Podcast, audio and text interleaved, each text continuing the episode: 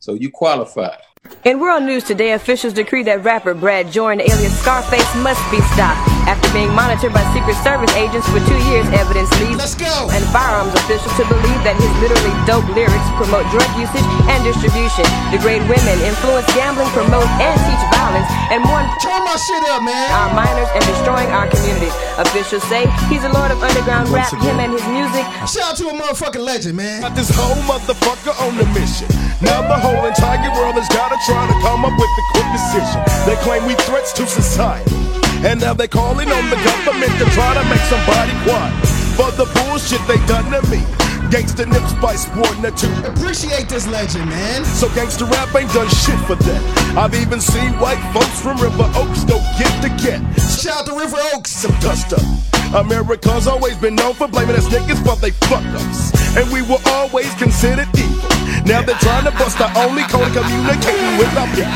Let's beat the game from a different angle.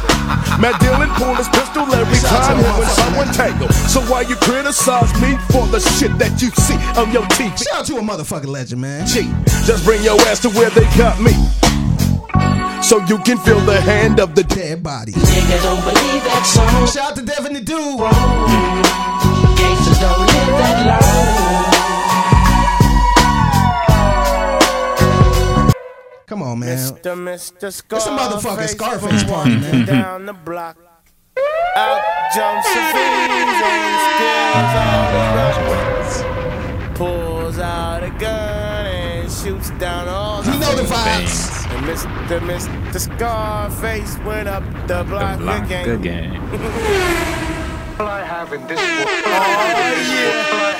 Mr. Scarface is back in the motherfucking house once again. Yeah, dropping some of that new Mr. Scarface 2 on your motherfucking ass. So suck a nigga dick or make a nigga rich or something. The gems and juice. Fuck about the chatter in the background. Niggas get when they step. This is H Town. If you don't know, I recommend you check and ask the motherfuckers how many hands I put to rest. I play a game, but the game ain't roulette. Slinging cane is the thing, and I, And I bet, bet. that there's a lot of wannabe This is Scarface Scarfaces. I've heard the name, and It's the Scarface Appreciation Tour, man. then of course it all original Yes. will speak. Scarface on your ass from the streets. I left my cut in fear of a prison term. They wanna put me in a chair and let me burn. Let's go. But go to prison on a murder rap. Fuck that. I refuse to be a visitor at state's camp. So I'm walking left behind all I worked for. Either that or be sentenced for a drug. Let's go. And many wanna know why I slowed up. It's either that or get fucked. Cause laws get happy on the trigger. Say fucking put a cap in a nigga. Come on, man. I'm not fucking playing with y'all today, man.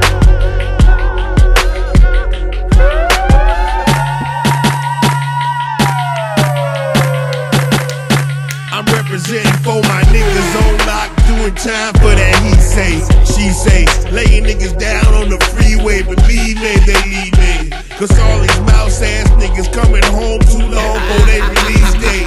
He facing 25 years fair time, he ain't never seen a day in that thing. He heads high. Let's keep it real, I got the documents to prove that you sketching ass nigga trying to The gems and juice. You hit the highway, got money to fly away and told it. You's a whole ass nigga, that's what I'd say. And you can quote it if some niggas wanna touch it. Last album I was made, this album the motherfucker sold. All you niggas wanna plot against the mob since you wanna make it how I'm finna. Or just the knob.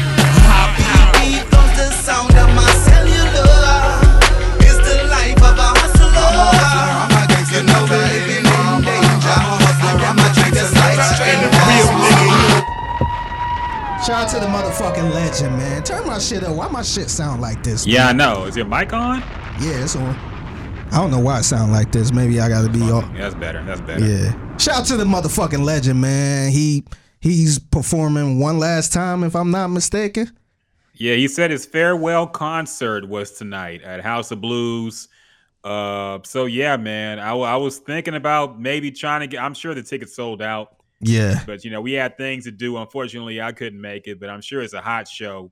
Yeah. Never actually saw Scarface perform live, man. So Man. it's unfortunate. I might not get a chance again, but he's doing a great sold out show. I saw some rehearsal footage he was doing with a a live band, and it looked fire, man. Willie D was there too, so yeah. Yeah.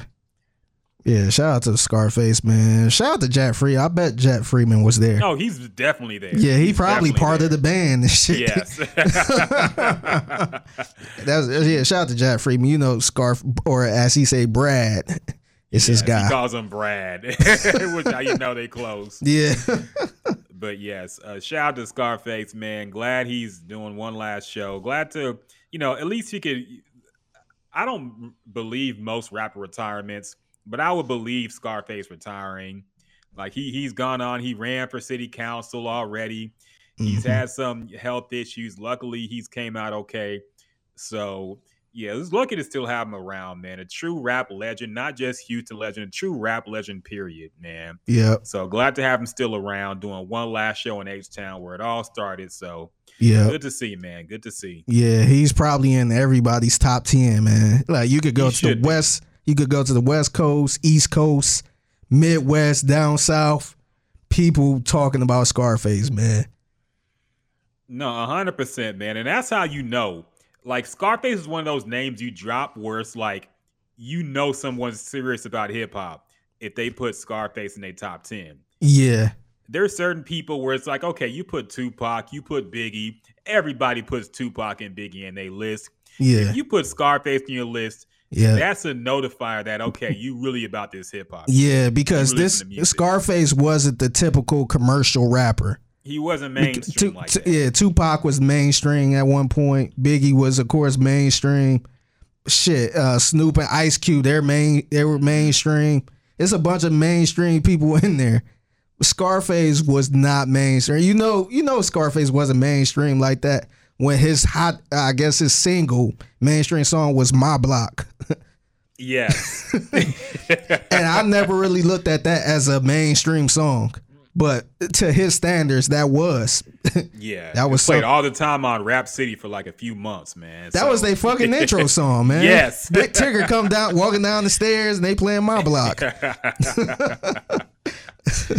And of course, the instrumental to that classic Dipset freestyle, back when things were better for Dipset, back when we can actually Yeah, be fans Can- of them. Cam was counting money.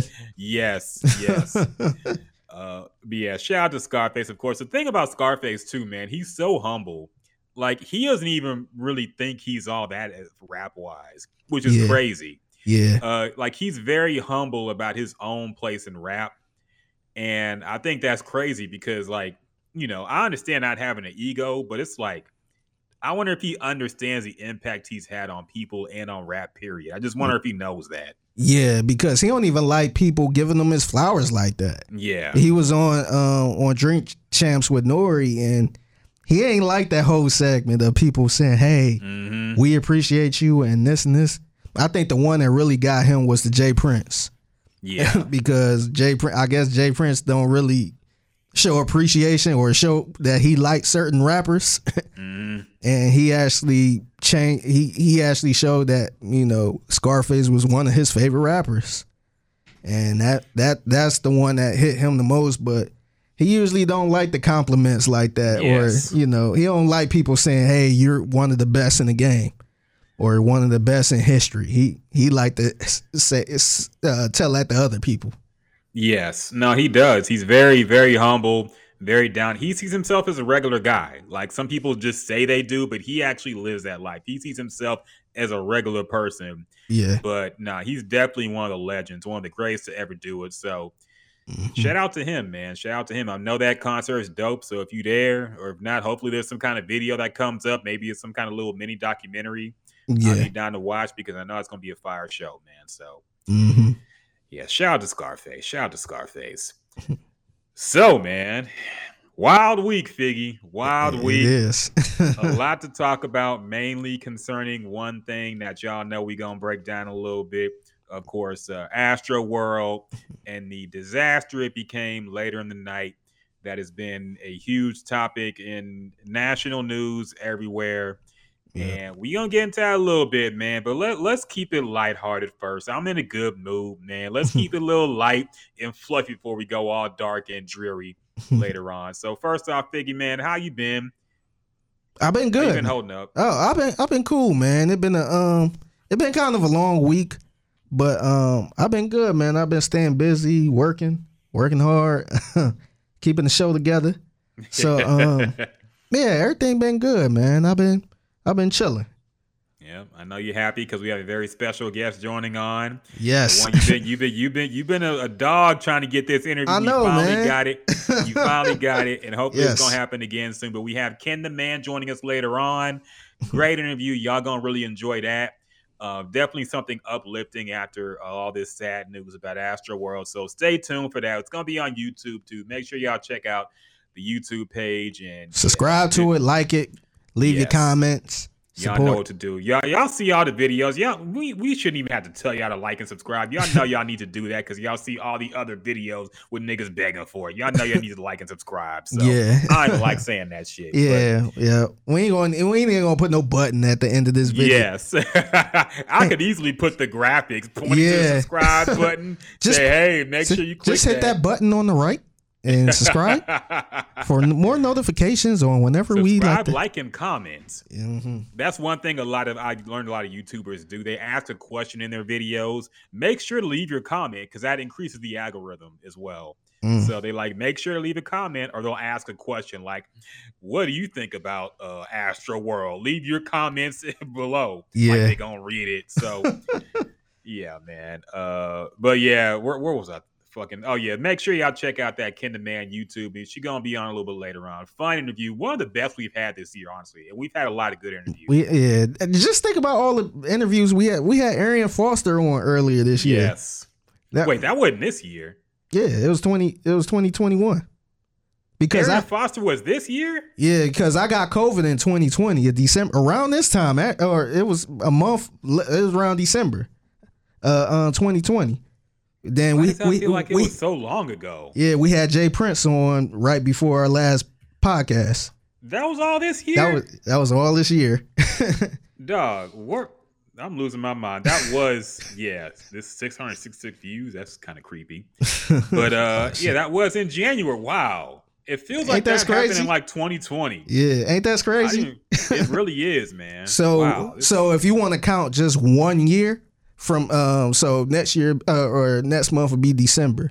So Mm-hmm. from December to December, we didn't have J. Prince, we didn't had Arian Foster, we had Mark Ingram, we had all type of people that I can't even keep up with.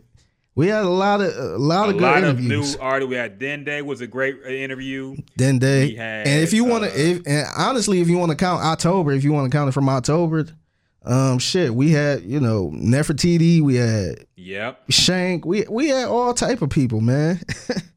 yep. Uh, who else we had? DJ Hollygrove, man. We had some good interviews. Yeah. man. We're, on the up and up. So good Yeah. job for Figgy, man. You be doing the booking on this shit. So good job, bro. we up and up, man. So make sure y'all Yeah. check all that shit out. yeah, it's all it's all on the YouTube page. Just check it out. We got 42 videos on there, man. No, we getting there, man. So, we getting yeah. there. I'm slacking on the clips, so I need to put some more up, but we'll talk about that later. Anyway, fuck it. We're way off topic. We're talking Yeah. about the YouTube page and shit. We got important things to break down, Figgy. We got to get down to the nitty gritty. But first, as we always do, we got to break down some new releases. And we'll start off with the long anticipated by some people, I guess. uh, the team of Anderson Paak and uh, Bruno Mars Mhm. finally released their collab project. I'm hesitant to call it an album because it's like nine tracks long. It's more EP length than album length, Yeah. but it is a project called uh, Silk Sonic. The it, project is called A Night with Silk Sonic. Uh, evening with Silk An Sun. evening with Silk Sonic. My bad. I had the the Man thing on my Spotify. I got to update it. But it's called An Evening with Silk Sonic.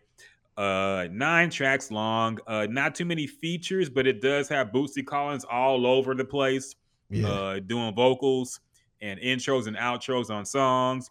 Thundercat on the bass for a song as well. Uh, so yeah, very, very jazz. If you've heard the Silk Sonic songs that have come out, you already know what this album is going to sound like. So yeah. it, it depends on if you like those, whether or not you're going to like this one. But I do want to get your take, Figgy. Uh, you you put me onto these singles when they released because I've been ignoring them for a little bit, but I've listened to this whole project from beginning to end. Uh, what were your thoughts on the Silk Sonic album slash project? All right, so I, I listened to the whole thing, and um, to be honest, I'm a fan of the song um, "Leave the Door Open." That's a that's a cool song. It's a song you can't really be mad at, and um, and um, I I listened to the album. I thought it was cool, but to me, it seemed like it was a little the, the content on it. The, the the production was amazing. I I like the production a lot, but I felt like the content, the lyrics it seemed like it didn't really match the production to me. The um it was too current, man. I think I think um I don't know if this was their purpose or what, but it seemed like them talking about, you know, weed and, you know, the bitches and you know, stuff we talk about today. I think that kind of messed it up for me because, you know, if you if you're to, you know, try to do something from back in the day, I think the content need to be somewhat like back in the day because you know you got the you got the emotions, you got the um shit, you got um the um shit. What what the fuck is his name? Um, the, I, I- uh, Bootsy Collins. You got people yeah, like yeah, that. yeah. You got people like that that never really talked about certain stuff during that time, as far as like material stuff. You ain't hear them talking about you know, Cadil uh, eighty six Cadillac or you know the stuff uh, bell bottoms and stuff like that they were just making love songs and when you go back and listen to it it's still you know you can you can resonate with it today no matter how old you are you know it's it's talking about love that that shit don't really go out of style but it was too much uh you know to me it was too much uh, you know going on trips uh tricking and you know to me i felt like it didn't really match the production to it so um, I thought it was I thought it was cool. It's something cool you can still put on, but this is this is me being a music guy and being super picky. so I'm I'm sure people will really like this, but me being kind of a music nerd, it was like, damn, they could have, you know, they could have made it more, I guess, uh, seventies ish, eighties ish, as far as the content. And I thought it would have been cool. One of my favorite producers, he produced a lot of stuff for um, Ghostface, and uh, his name is Arian, uh, Adrian Younge, and he actually did a full album with um, the Delfonics. And this album came out, I want to say maybe 2013, 14. It was super recent. And the album, you would have thought the album came out in the 60s or 70s and you really can't tell the difference. The only difference is probably is it probably sound a little clean, but everything sound super vintage, and even the content. It, the content he wasn't talking about. You know, he didn't bring up no iPhones and you know texting back and all this other stuff. It was just straight up love music, and I thought that was amazing. I I, I was kind of expecting this from um, um Silk Sonic but it just it, it was just super current. It was like to me, it was like them rapping or singing over an old beat and making it current now. So um that's the part I didn't really like about it. But I would say it's, it is a cool project, but that's me being super picky with this. So uh I would I would still give it a qualified. Where is it at? Qualified. Here we go. uh, yeah, man, I, I agree for the most part. Like, I have to admit, I'm not the biggest Anderson Paak or Bruno Mars fan. I've only recently kind of come around to Bruno Mars. That whole New Jack Swing, Swagger Jacking, the whole I do 80s music, but hey, it's new because, you know, I, I work with the guys who originally did it, but it's like you're still kind of pantomiming that music and just making the same type of shit. But I've come around to it, man. Like he is talented. I, you can't say he's not a good performer. You can't say he don't make good songs. But this project, man, I mean, I listened to it in the background. I listened to the whole thing, but it's just it, it, for whatever reason, like you said, it sounds good. Production is great, but it just don't move me for whatever reason. I'm sure in a certain context, like at a party or something, or at a cookout or something, I don't know, function, get together, whatever you want to call it. I'm sure it'll be great background music there. But as far as music I want to ride around listening to, like it kind of just reminds me of better older music I'd rather listen to. Yeah. You know, like, hey, this sounds like a song from the Whispers. I'd much rather listen to the Whispers than some shit like this. Oh, Bill Withers kind of sounding song here. Well, I want to listen to Bill Withers now. It's like it, it just makes me rather put on an old school playlist of songs that I like a lot more Yeah. than listen to this type of music. And I'm not knocking them for trying. Like I said, like it, they're good. It, production's great. Uh, I agree with the content. I don't like, you know, I never like Bruno Mars cursing on these records, man. I just don't. Yeah. I feel like he kind of makes kitty music, but he don't want the kitty label, so he kind of comes off as kind of edgy. But Yeah. it's like He was makes always safe. music. Yeah. So he likes to have a little edge to him, but I never liked him cursing in his music like that, man. I feel like he he kind of does make kiddie music, and he should just keep it there. Like keep it all ages. It don't have to be corny, Yeah. but he got his curse in his records, but he whatever.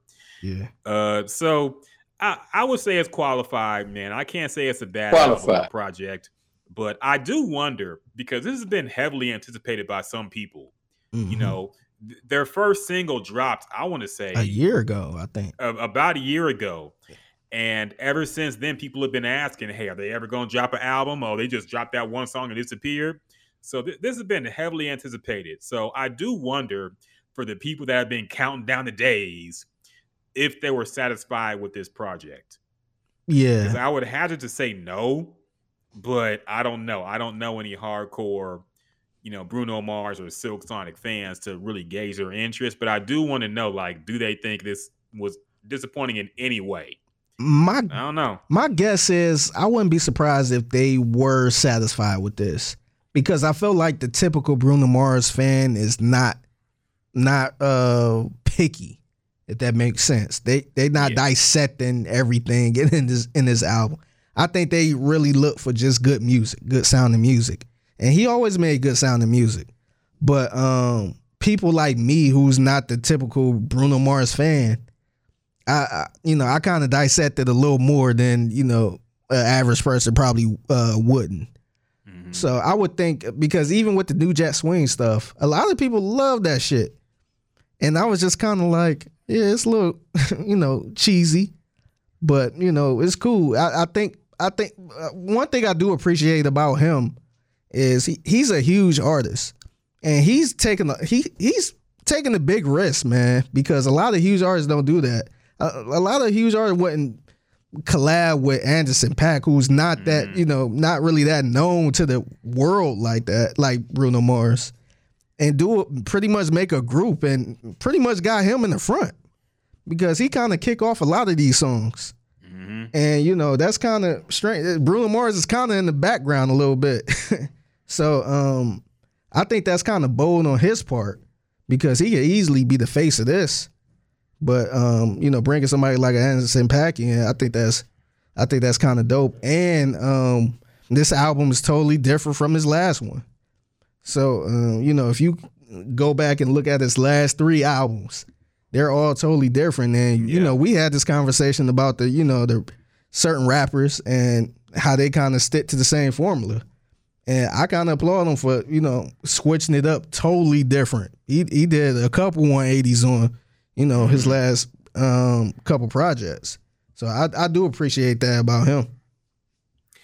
No, hundred percent. And uh, I, I, it's funny you did mention Ghostface because I did see Ghostface comment on this album, and he said he would want to do an album with Silk Sonic, Yeah. which I'd actually be into that. I want to Yeah. hear that sounds because I know uh, Ghostface is a huge fan of you know that old school music. So He he Yeah, he will rap interesting to hear. he will rap over all of these beats. He I think I think he rapped or sung over the uh when the door uh leave the door open or whatever.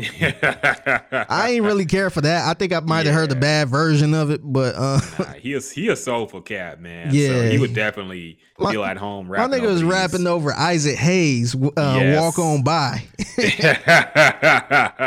like you can't I can't help but to respect something like that, man. He No, what what was that song that was playing in the background when he dissed Action Bronson? It was some kind of Teddy Pendergrass record, I think.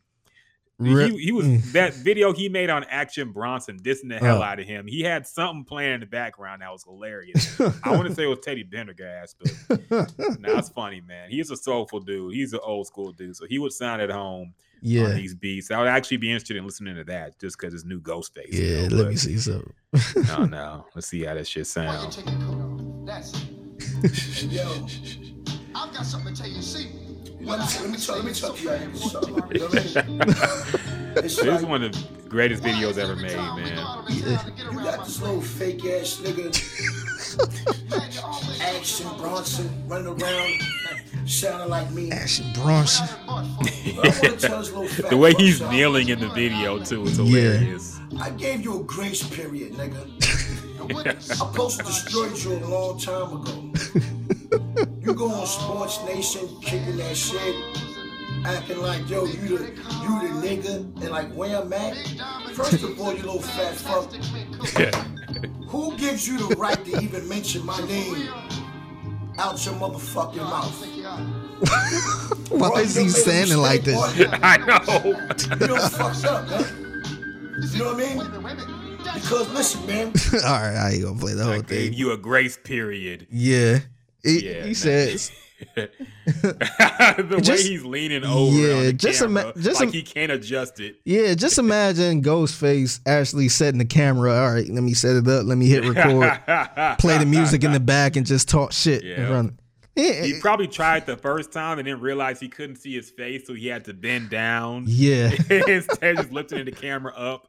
no, that was a classic video, man. Uh, Yeah. and for people who, for background, for people who didn't catch that whole beef, uh, a lot of people said when Action Bronson first started off, like he was ripping off a of Ghostface in his voice and delivery. yeah. And go Action Bronson always kind of denied it.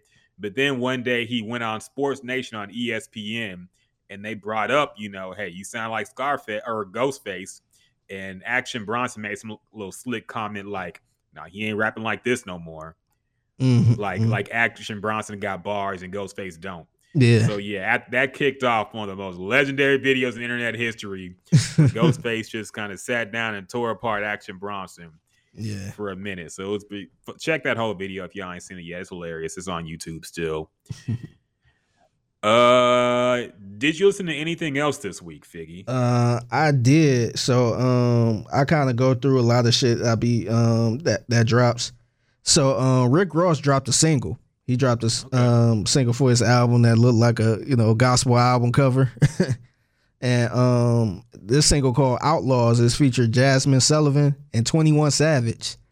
And um, what caught my eye with this song is uh, the production on it. Uh, you got um the guy he used to work with Cam, um shit, I forgot I forgot his name. Um he did a whole album with Joe Budden. Oh, Damn, how am I blanking on his name?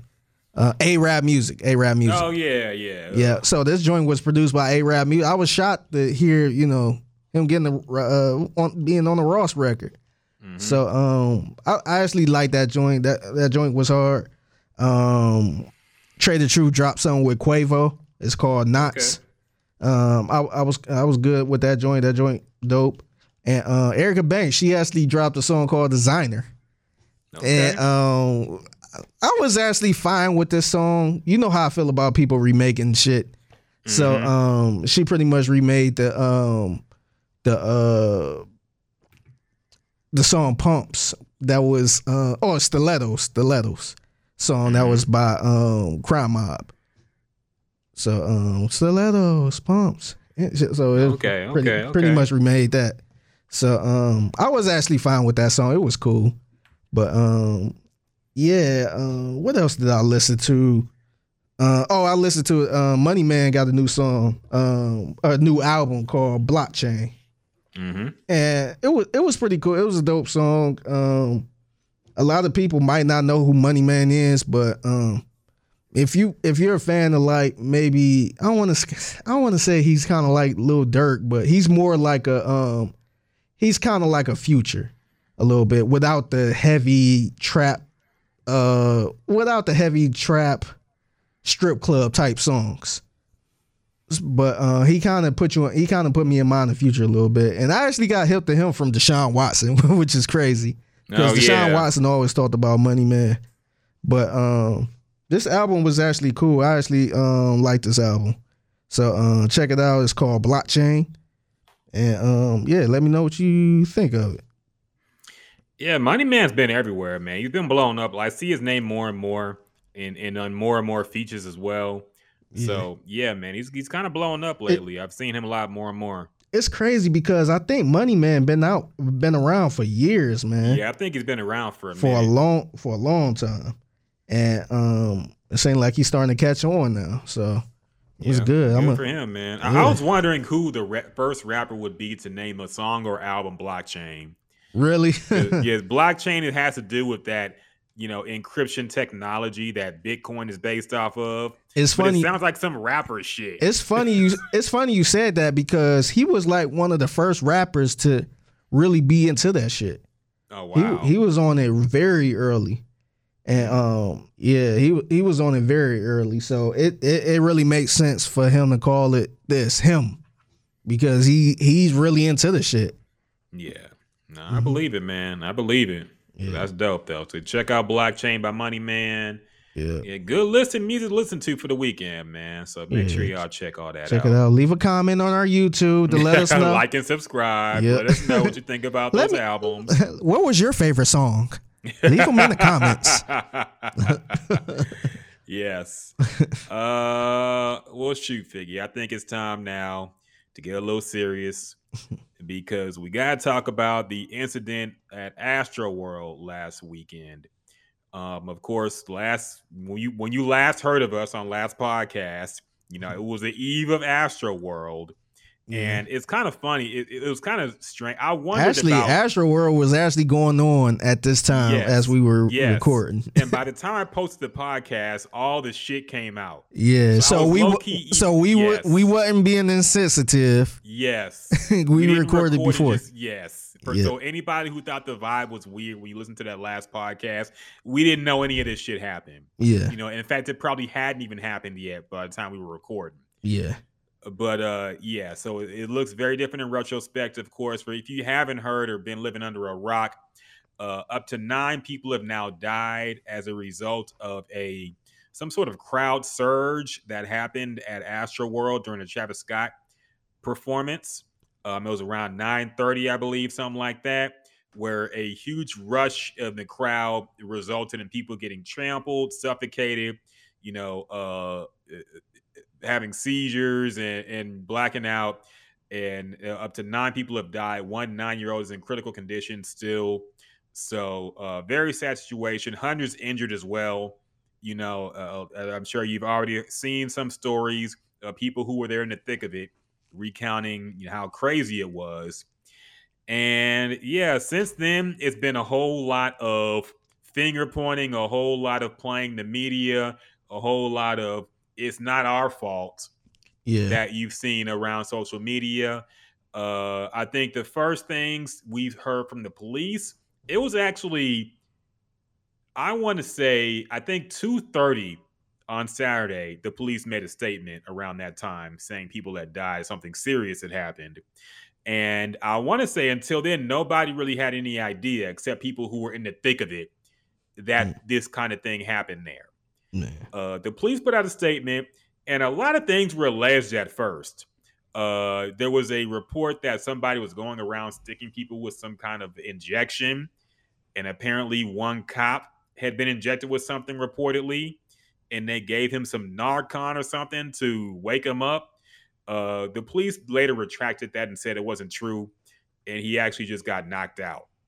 Mm. So strange. Yeah. uh so other things have come out. Uh conflicting reports on whether Travis knew or not or was aware. He went to Dave and Buster's afterwards and reportedly did not know of any of this that happened until later on. There was a report that this happened because Drake came out. He brought out Drake for a sus- surprise performance and there was uh, initial reporting that that's what caused this crowd surge that uh, killed some people and injured others. That has been apparently debunked. Apparently, Drake came out after all that happened. So now that is being kind of cleared up as well. But there are still a lot of questions, still a lot of wondering about what people should have done, could have done, and need to do going forward in these types of events. Uh, Travis Scott, of course, is in deep trouble PR wise. Uh, he made an Instagram video um, basically saying, you know, how upset he was about it. People have had varying thoughts on how serious he is. I feel like if you don't know it in his mind, you you can't say he's faking it or not because you don't know what's going through his head right now. Yeah. I'm sure he's upset in some form or capacity because who couldn't be at this point? Yeah. Um, you mentioned you went to the charity event where he unveiled that basketball court at Yeah. that Sunnyside High School. I looked today; they removed Elementary school. all the elementary school. Yeah, Yeah. my bad. I looked today for a follow up to see if that was still around, and turns out they apparently removed like all traces of Travis Scott and Cactus Jack Foundation from that Damn. basketball court. Wow. So yeah, uh, he already said he's not going to be at Day N Vegas, and uh, Live Nation, the promoter who did Astroworld Fest this year, is in deep trouble as well. They've been canceling events as well. So a lot of fallout coming from this event. Uh, and of course, the Saturday show was canceled as well. That was one of the first things that happened. So yeah. Uh, you'll hear from Jasmine a little bit. She was there, and you'll hear from her a little bit about her own experience. But Figgy, I want to know about you, man. I know you live kind of close to NRG, Yeah. so I know you were around the sights and sounds. So, what was your experience hearing all this going around, and what did you think when you first heard the news? Yeah, so um after we finished the podcast, I went home and um I I I, I actually dr- drove past the um the concert because I I live kind of off Main Street, so I rode down Main Street and it was loud. It was it was high. It wasn't a lot of people outside of it, but um you could tell it was totally different from what I usually see on a day to day basis. So it, it looked crazy, man. I'm like to the point. I'm like, damn. I, I wish I had a ticket so I could kind of experience this part just to say I was there. But um, I got home and you know I was sitting on the porch listening. You could hear the music from my house, and you know my from my house is not like a fun walk to the place. It's not like that close, but you could hear it. You could hear it word for word. I was singing the antidote along with it. so um yeah, so I, I watched a little bit of, of it on uh, Apple Music, and it- the production, like um, you'll hear from Jasmine in a minute, and she was telling me off mic, but the produ- the production was crazy. It, it it looked it was really nice experience watching it on the phone. So I'm like, damn, this is this is really nice. And uh, you know, after after a while, I, I heard it stop. And um, by this time, I quit watching it on the phone. But I was on the porch and I heard it. You know, it stopped. I heard a whole bunch of sirens. So I'm like, okay, it's probably over, and you know, they probably trying to get everybody out there. You know, get everybody out safely. And you know, I went to bed. I didn't really think nothing of it. But by the time I woke up, I, you know, I just so happened to check my phone, and I seen a whole bunch of tweets and articles saying, you know, eight people died at the con. I'm like, wait, what? And and it was just all these articles, and you know, like you would have thought it was like a a, a shoot in there or something. So I'm like, damn. So I instantly um, hit up Jasmine. I hit up a couple people to make sure that it was cool. And so, long story short, that you know everybody was good, but um, yeah, man, I just didn't know what to think of it, man. It's you never want to hear about anybody dying at a concert, let alone eight people. It's like, damn, like what happened? So I started seeing, I started getting more info on what happened, and you know all the people that rushed in, and you know people getting trampled and stuff like that. And um, to be honest, I was just lost words, man, because you know I know I knew a lot of people that was going there. I know, I know it's not a kid friendly place to go, but I, I, you know, I'm sure it was uh, some kids there, man, just to you know see Travis Scott, and um, yeah, man, I just, you know, it was it was really rough for me as far as like you know what people were saying online. You had people, you know, that don't even live here or wasn't there, pretty much saying, "Oh yeah, uh, you know, they need more security. Uh, they should have organized this better." Or you know these fans are crazy. It's these fans' fault. It's the cops' fault. It's Travis Scott fault. And just the the more the day went by, more you start hearing more you know crazy stuff. Start seeing the videos and stuff like that. So it was at one point where you seen Travis Scott um, performing, and you hear some of the crowd saying, you know, stop performing, stop the show, stop the show, and it looked like he just kept going. and you know, and he was he was getting crushed for it. And um yeah, so um some of the people I was following, I follow um our friend of the show, Brandon um Brandon Caldwell. Mm-hmm. And um he was actually there too. I guess he was there, you know, as a photographer. And he he pretty much he did a good job. Follow him whenever y'all get a chance. Just search um Brandon Caldwell and it'll pop up. Um he gave a real good breakdown of everything that happened. So he, you know, he gave the breakdown of, you know, when Travis got on stage, he gave a breakdown of uh, all the time. I think I want to say he stopped maybe three times to attend some people, and he he he uh, mentioned what time he got off the stage. He finished the show, which was he also mentioned thirty minutes early. But um, yeah, man, it, it, it's it's really messed up because this was a huge event, man, and and I felt like this was a real good um, spotlight for the city because everybody from all over was talking about Astroworld, and they, you know, they wanted to see it. So it was kind of, it, it, felt kind of good because I had people from out of town saying, "Oh, you going? You going?" I was lying my ass off, like, "Yeah, I think I might slide through," and you know, then I stay right down the street. But um, it, I I really felt bad because you know um it felt if you know from the outside looking in, it felt like a horror story, man. The, just the pictures they were showing, people being carried out, and I heard people died in like some uh in porter potties, and it, it just heard it, it was just everything bad that made Travis look bad. so um yeah, those was my initial thoughts on it, and um yeah, I, I yeah, it, it was rough, man. I was arguing with a couple people on Twitter and all that stuff. It was a lot of people that wasn't even living here, wasn't there, just saying crazy stuff like, "Oh yeah, he should have did this or he should have did that." And I think it's you know I think it's easy to say from the outside looking in, saying, "Oh, he should have stopped the show. He should have just canceled the show." Like it, that would have helped everything. And I don't think it was that simple, man. I think you know in hindsight, yes, he probably should have canceled the show. But people don't look at it like all of these fans who, you know, waited to see him, how upset they would be. and there ain't no telling what they gonna do. I don't think they was gonna sit there and say, "Oh man, okay, all right, guys, let's just pack it up and go home." you know, oh well. Now they it was uh, over twenty thousand extra people rushed in. It was it was twenty thousand more people there without the ticket. So just imagine if Travis Scott decides to, to cut his performance short. So I think it would have been been even more of a rage or however you want to call it. So I I think I think a lot of people was just kind of speaking on hindsight of hey he should have just did this or hey it should have been more security.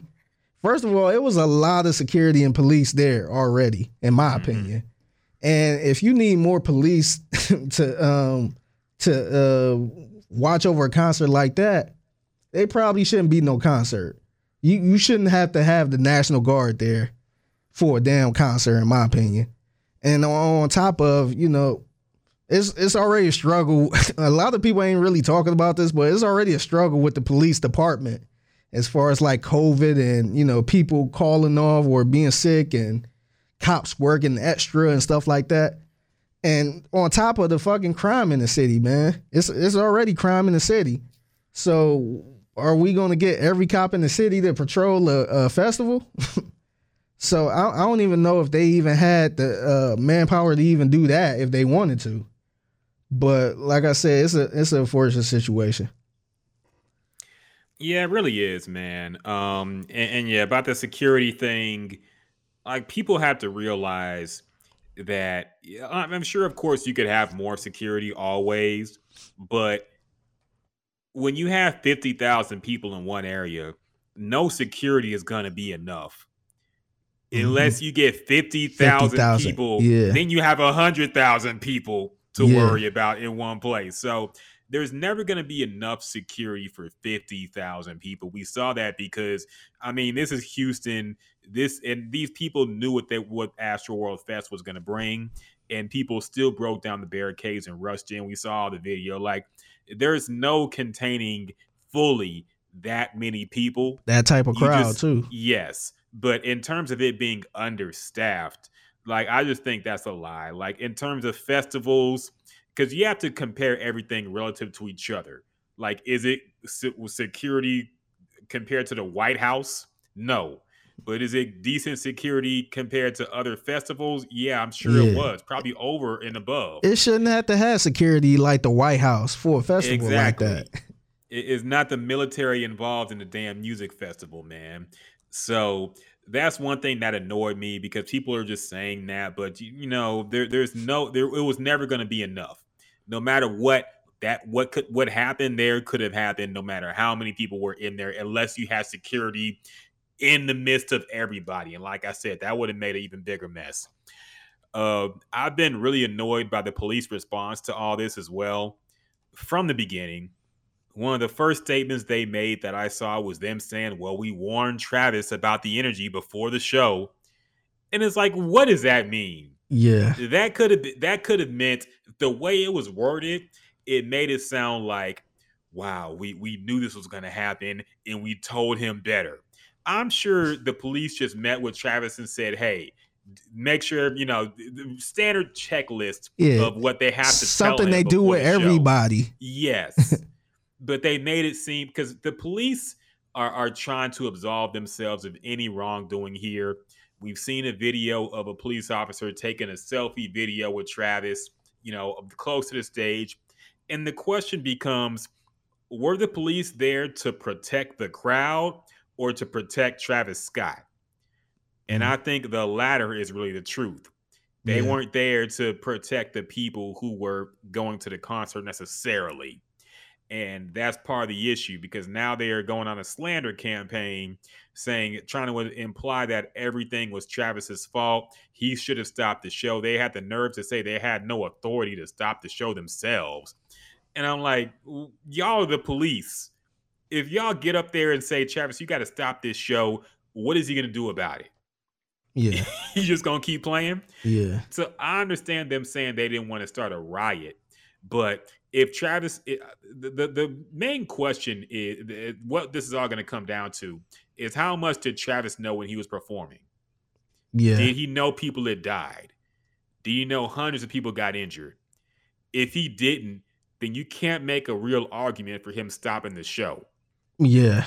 because people pass out at shows all the time. People overdose at shows all the time. This happens when you have a huge music music festival. hmm You know, sadly, people pass out, people overdose, people, you know, have to be taken care of medically. They Yeah. might have asthma or something and just had a really bad Yeah. attack. Who knows? hmm Is he going to stop this show over that? Keep in mind, this show was streamed on Apple TV, Apple Music as well. Yeah. It was it, it- it, Nationwide audience. It wasn't just simple as, "Hey, I'm gonna just stop the show and that's it."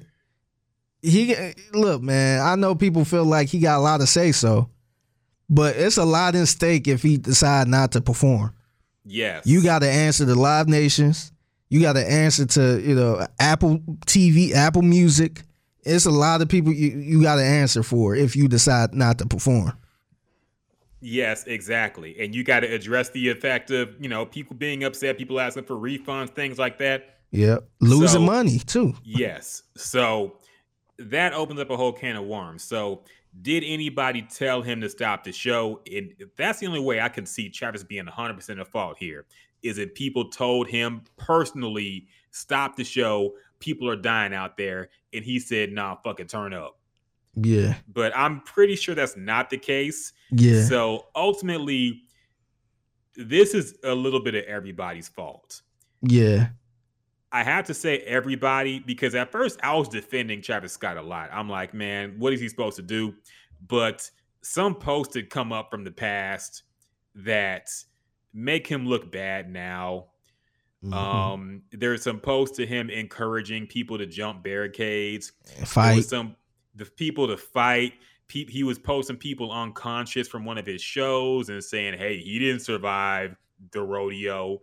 And, and he was making some slick comments and, and kind of encouraging people to wild out uh, as much as possible at his shows, and that's going to come back to bite him Yeah. you know to, to his defense i don't think he did he did that anymore recently but he was doing that about five years ago and it's gonna look bad now because that's what you cultivated your fan base into Yeah. you know that that's what your fan base was It- born out of Yeah, it kind of ref- um like a lot of his fans because look, it's a lot of big artists, it's bigger artists out there, and a lot their fans don't act like that.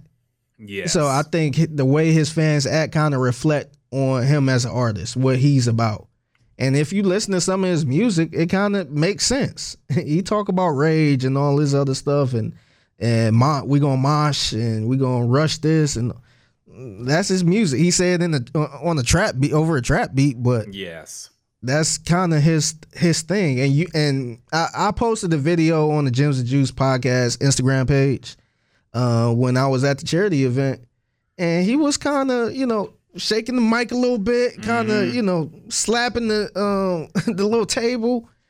And that's what he is, man. That's that's why his fans are that way as well. He he he's kind of crazy like that.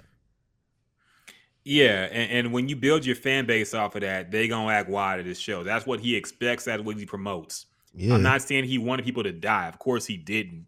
But Yeah. he when you get people acting like that all the time, it's only gonna be a matter of time until something bad happens. And unfortunately, it happened this past weekend. So, yeah.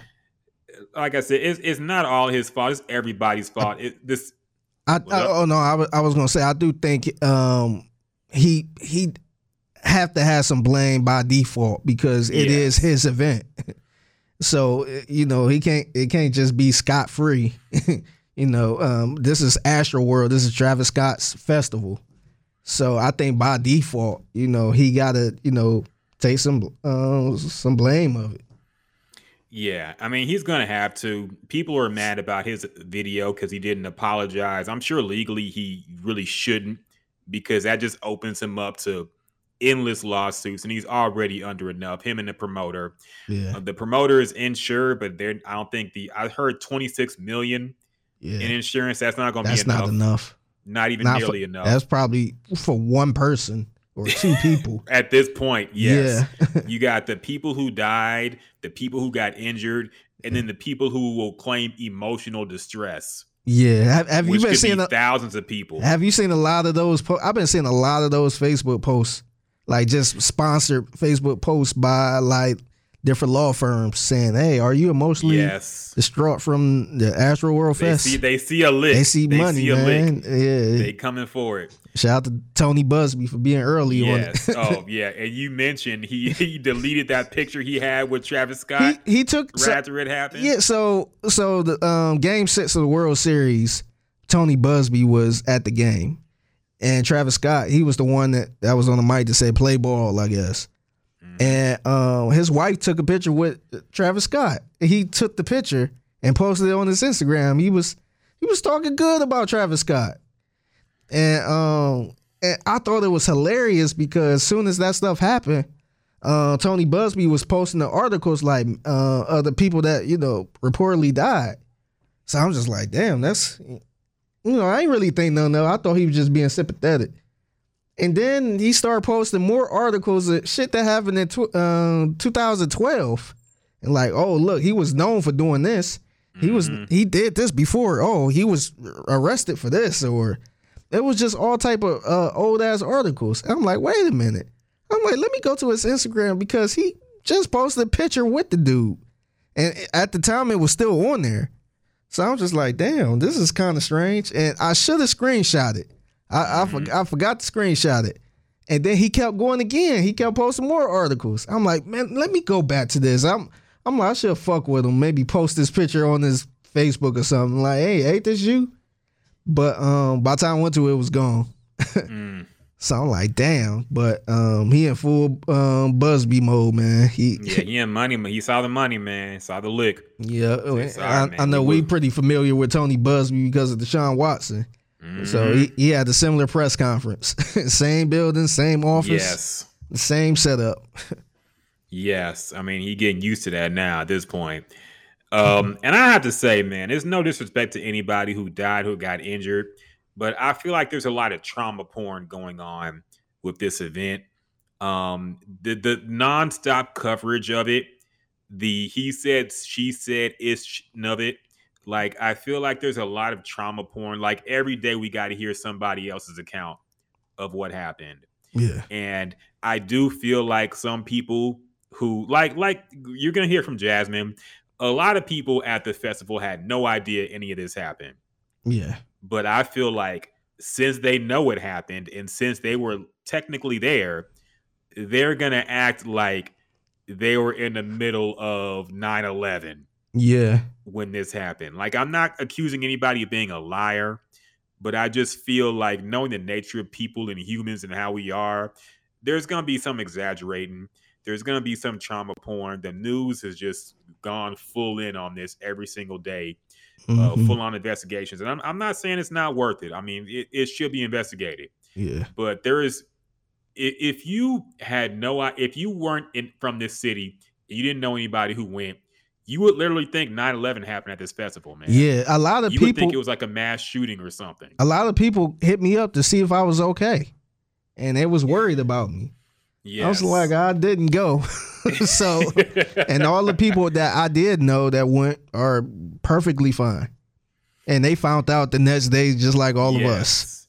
And I, this event was live streamed, by the way. Millions of people watched. I didn't see no tweets going around when this happened saying, Yeah. "Hey, nah, this, this- something's wrong here. Hey, people, this looks like the crowd is, is something's happening here." Nobody said anything until it was reported that people had died. Yeah, it wasn't no bad Hours vibes later. on the live stream. No, not at all.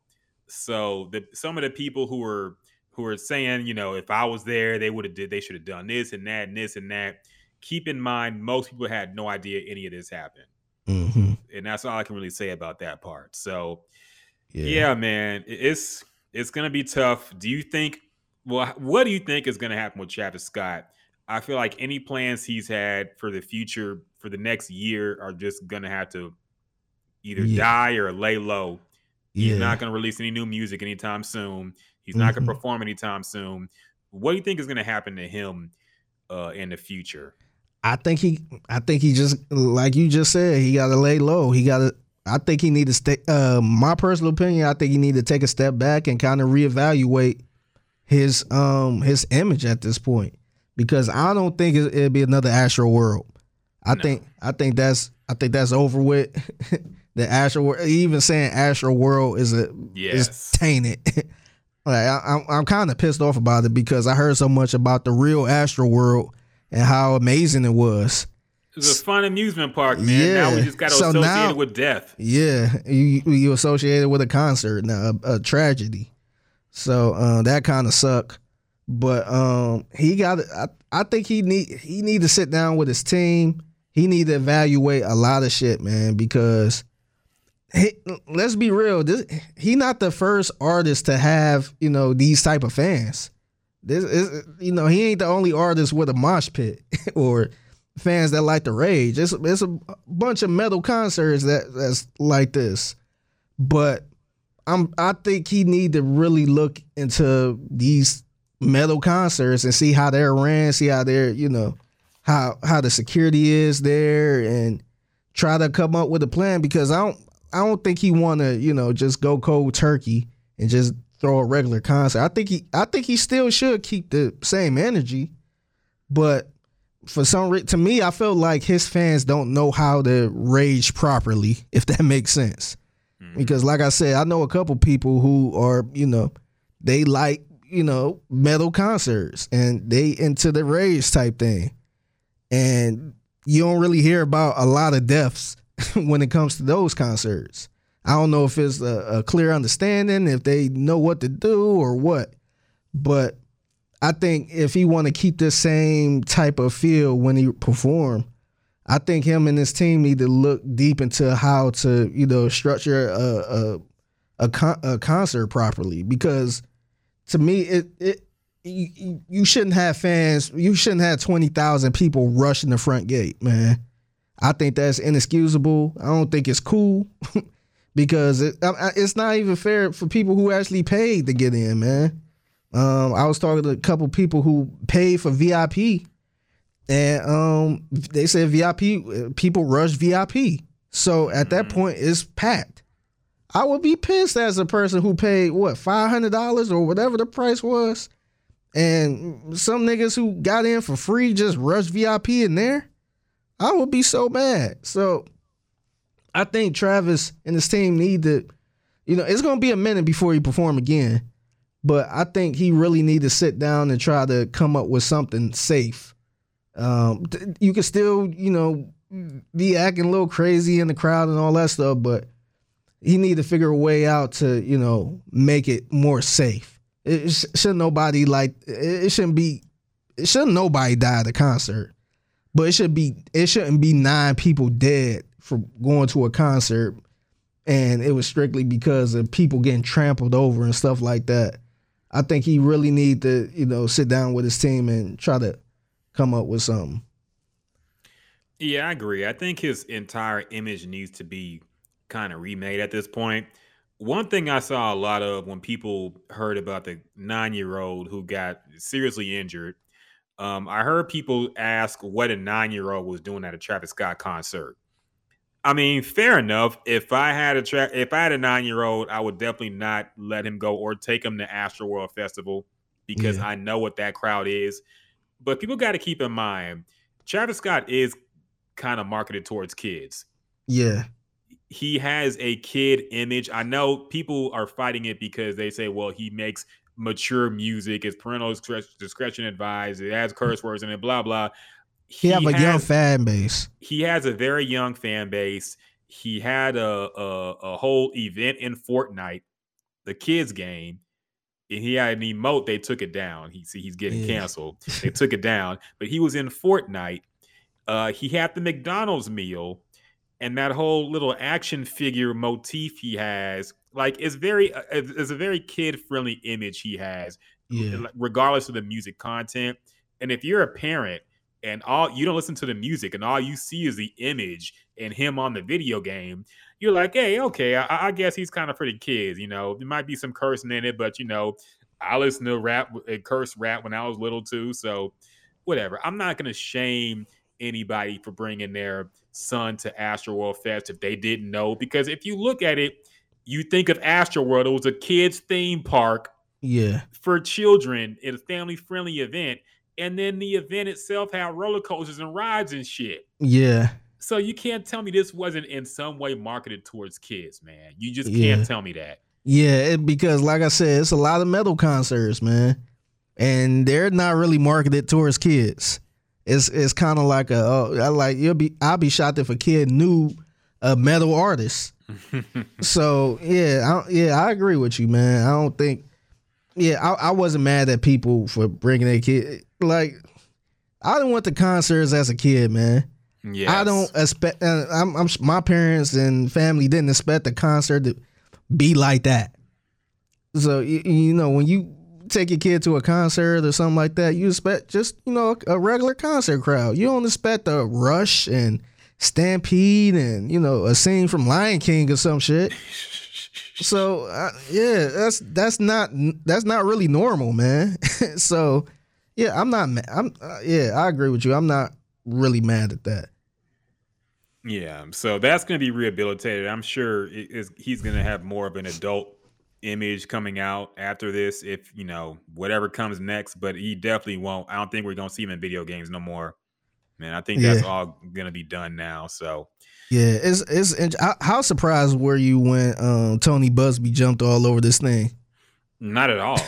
That's what he does, man. Like Yeah. these lawyers are ultimately just going to be ambulance chasers, man. It, it's what they do. They have no morals or whatever. I mean, like like I'm saying, Yeah. they- these people do need a lawyer. Yeah, So I'm sure he, but yeah, the fact that you're up having his wife taking pictures with the artist and then going on a slander campaign afterwards, like it's kind of ridiculous, man. I would have respected it more if he attacked Live Nation itself, but Yeah. the fact that he attacked Travis Scott, which makes like, Yeah, okay, you- this dude is just kind of yeah. slimy. You kind of see see how he is because he kind of try to go for the big time celebrities.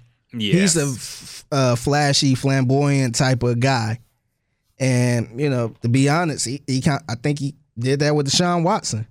That was a big name in Houston, and you see his face was all over the place. And now his face is even more all over the place because now it's like, oh, Tony Buzbee, Tony Buzbee, he's representing the, um the victims, and you know it, it's it's kind of helping him in a I don't know I don't know if you want to call it a good way or a bad way, but his name is out there now. yeah.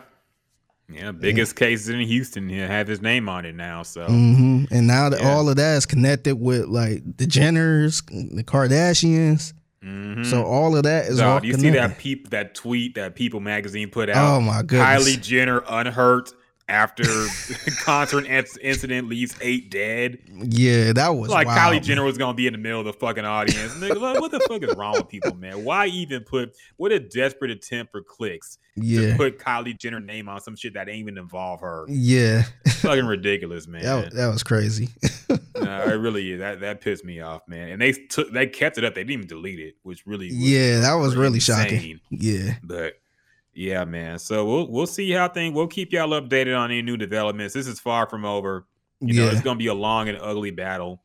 And yeah, so RIP to everybody who passed away. Unfortunately, uh, condolences to everybody who got injured. These were kids, man. That's what really hurt the most. These were kids. I think they were. You the know, I don't oldest think was any of them- twenty six, man. Yeah, they were all like under thirty, man, and some were teenagers. So Yeah, from nine Very- to twenty six, I want to say.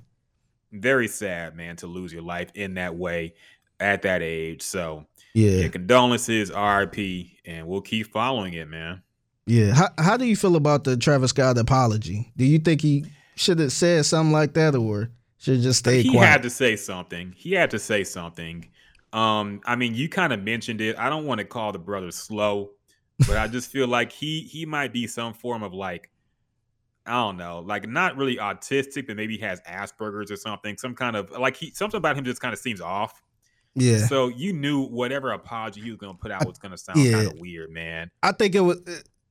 I think it was a reason why we don't hear from Travis Scott that much. Yes. We don't see interviews with Travis Scott.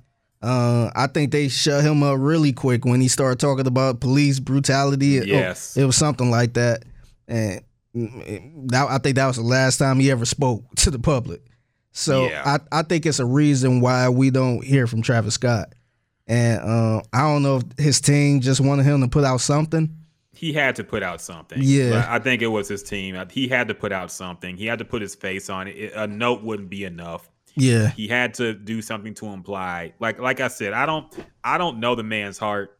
So Yeah. I can't tell you if it was genuine or not.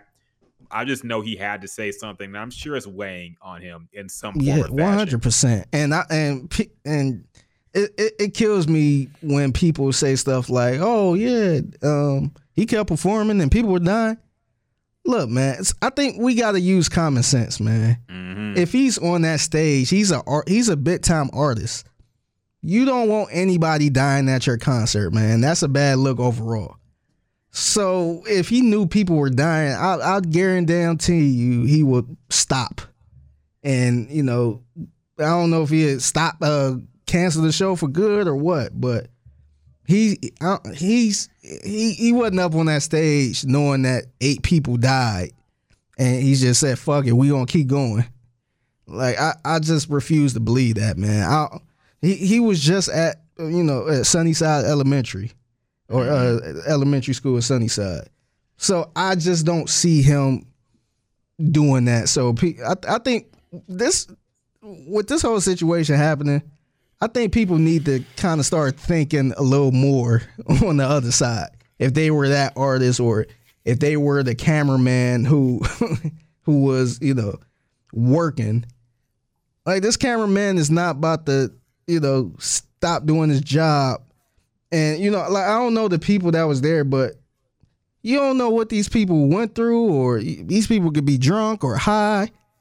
you don't. This cameraman is not about to stop his job to say, "Oh, okay, let me jump on stage and let Travis Scott know we need to stop," or let me, you know, you don't know what's going on. That man, uh, that cameraman's up there to work, and you know he he was doing his job, man. Because like I said, people pass out at festivals all the time, and they're you know they end up being perfectly fine. You you don't expect people to die, but it I don't know. It's it's gonna change the landscape of festivals, music, concerts. We seen it. We see it already. Yeah, so I'm gonna bring that up. Are you are you already annoyed with seeing? I know the latest we saw was SZA. Yeah, Stop the music mid show to make sure everybody was okay. Yeah. uh, in a crowd of about probably 300, 400 people. so, h- uh, have you gotten sick of that yet? Uh, I'm I'm not sick of it yet. I it's a little irritating, but I kind of understand, man, because look, Travis Scott image is lightweight fuck right now, and so as an artist, I don't want nobody dying in my concert, and I'm getting dragged like this. So if if if a lot of people crowding one little area. And they say, "Oh no! If I see something, I might stop my music too." Like, yo, Somebody cough too loud. I, Somebody, yeah, like you're you're right. like I'm not. Yeah, because I'm I, I, I'm sure every artist don't want that. You know that feeling. You know that Travis Scott is feeling right now, man. And I just refuse to believe he decided to keep performing, knowing that people died. And you know that's that's hard, man. Like like I know he a big time artist, but you know you you always want your concerts to be some type of special memory. You don't mm-hmm. want people dying at your concert, man. That's I just refuse to believe that. But now I think I think it's gonna change the way festivals and concerts are thrown. I don't know if they just gonna limit people. I don't know if they just gonna limit make it ten thousand people or I don't know how they gonna do this, but it'd be interesting to see. yeah, I think ultimately, man, the main takeaway from this is it's just too dangerous to have that many people in one little spot. Yeah. You know, I know it's outdoors, but it's just whenever you have people, like you said, in the stampede formation, people gonna stampede, man. Somebody gonna get hurt.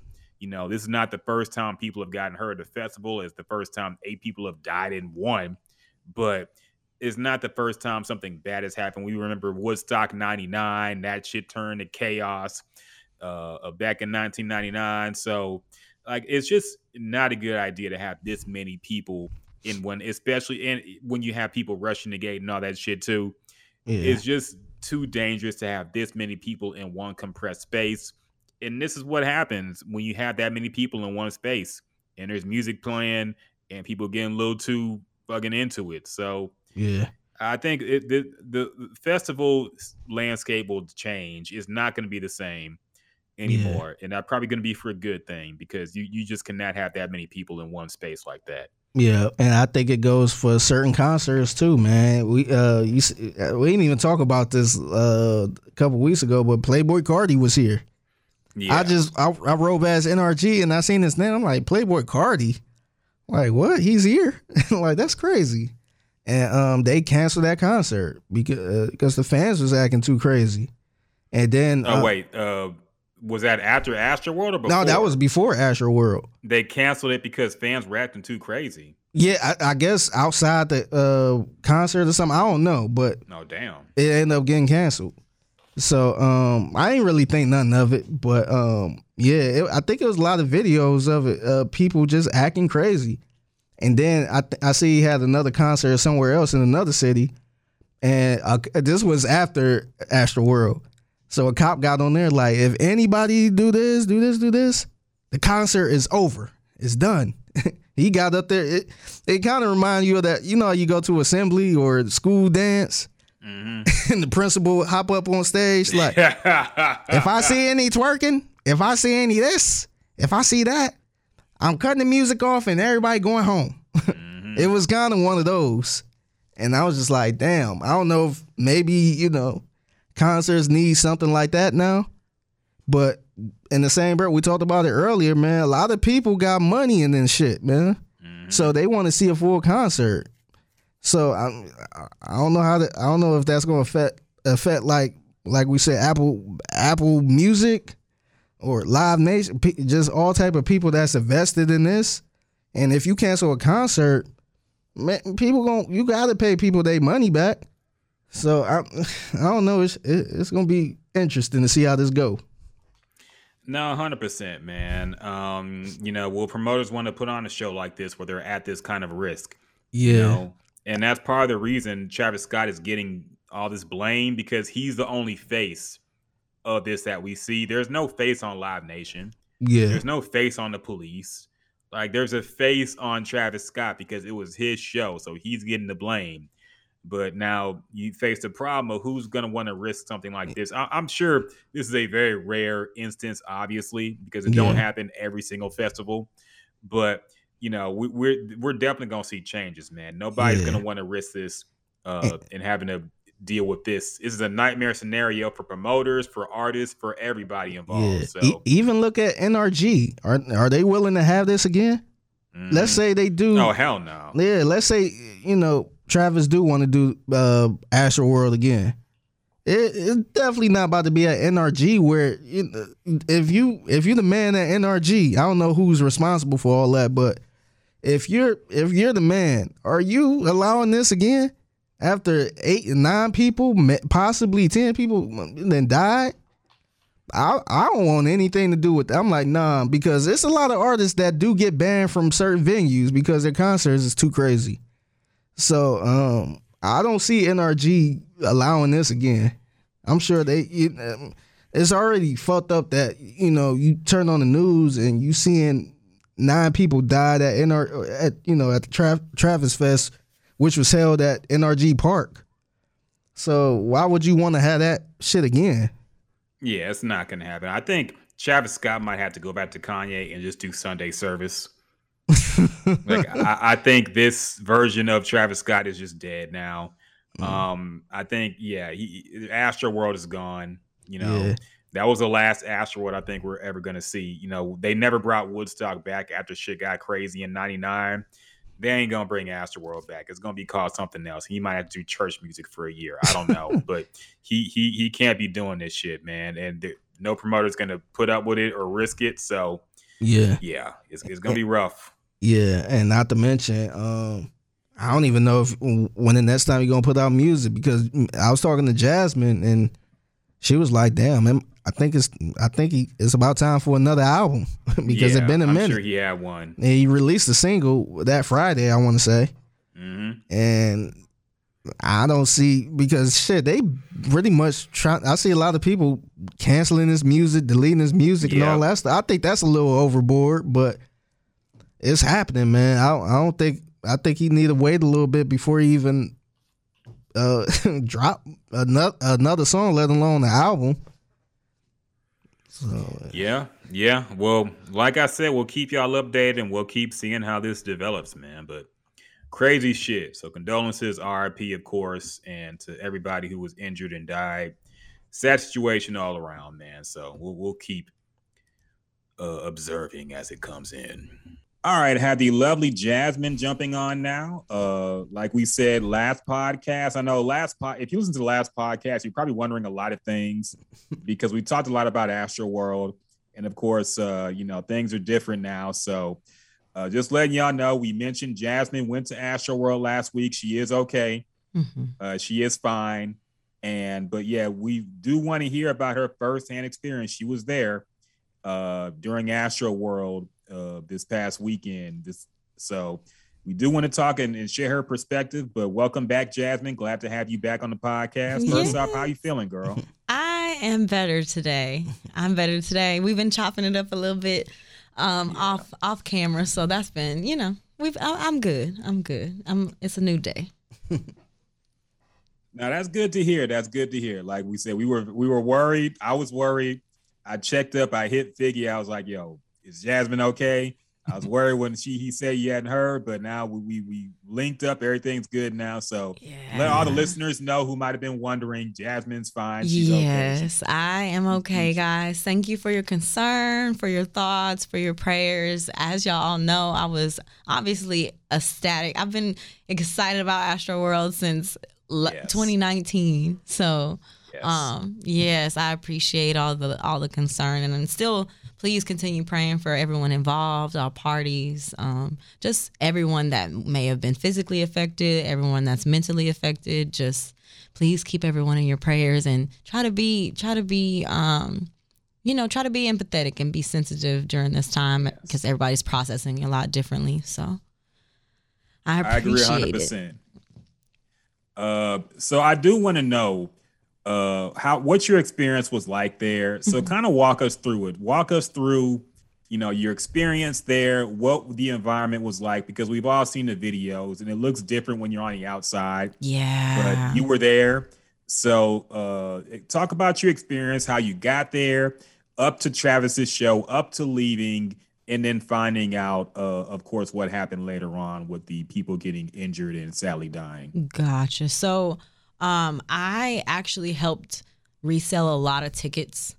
So that um, I had a lot of friends that were there in various tier. He had three tier levels, as everyone knows, and so Ash and I we've gone every year that he's had it, and but this was the first year that it was a two day festival. So we didn't even it didn't even click to us like we were missing the whole Friday because of work. We didn't take off or anything. So we by the time we made it to the festival, it was around maybe like 7:30, 8ish. We caught the middle of SZA. And um, you know, obviously, unbeknownst to us, we didn't. We know people knock down security and and, and bum rush the gates every year, but didn't have any um, prior knowledge to it um, before we arrived. And so we were when we were there, we were thinking how security was just very intense. They were super intimidating, intense. They had sticks out, like it was almost like a protest. Like um, they were trying to keep people from um, getting in, but there was also a mob of kids on the little bridge that you have to take to get over to NRG Park that were just waiting around, and we thought they were in line. That's how many people were on this bridge just chilling. Uh, eventually, going to mob, I guess, but they they did a lot of a lot of checking for wristbands, um, a little more than they did um, the security aspect, but on on honestly like it, it wasn't anything out of the ordinary from a normal festival um, they know that certain things are going to take place so you know they they did what they did but um, once we got there uh SZA Ash and I just kind of stayed on the outskirts of SZA, and it was cool. Like you know, um, I thankfully had the opportunity to see SZA that Wednesday before. Um, she kicked off her small tour, her Good Days tour. So I wasn't, you know, it was I was mainly there for Ash at that point, like to see SZA, and then um, as SZA's starting to end, you know, people are starting to go towards Travis, towards the Utopia, uh, Utopia Mountain. And um, Ash and I, you know, we we kind of gradually walk over there. We weren't in a big rush like we normally would be, but I did um, take notice to the fact that there were a lot of people, and I just thought I was tripping. But um, you know, in hindsight, just looking back, there was a lot of stuff that occurred that that um just a spiritual person in me that God had his hand in at the time because you know I just we didn't know. We didn't know. We even during the whole entire festival um we you know had a great time. It was an amazing show um from from our perspective. Um we were very very we were in VIP and very very close to the stage. Um even in my experience though I was supposed to be in general admission but we jumped the we jumped the gate so um, we jumped the gate before um, Travis even got started. So I, you know, that just the the thought process of wondering, you know, what if we would have still been in VI? I mean, in GA, what if we wouldn't have done that? Um, but we eventually made our our way to kind of the the the right side of the stage, and even during the performance, like it was a really good show. It wasn't anything out of the ordinary for us, um, and we're not shy to to mosh pitting like you know it's something that I enjoy doing when I go to Travis shows. So it wasn't it wasn't anything weird um, that we saw. Um, now when he stopped the show, what what had was a little unsettling for me now seeing all the aftermath. There's so many edited videos around and like just different coverage and like I have corresponding videos to a lot of a lot of time frames that people are posting and you know trying to say he was singing over dead bodies or he was doing all this kind of stuff when in reality that wasn't really what was going on. Travis stopped the show the entire for a the entire time that um, the guy next to us was being was being relieved. Um, again at that time he was that that incident was maybe from where I am to maybe where Figgy is, but there were just so many people, even in that moment. We thought that he was just dehydrated or had maybe fainted or something like that. We weren't aware that people were were dying in the crowd or or it was that extreme. So um, you know that he cleared he made sure that incident was taken care of and then they cleared it out and we went back to raging like um it's just you know, after the show, Drake came out and it was amazing. No one's gonna believe me, but I swear I rap with Drake.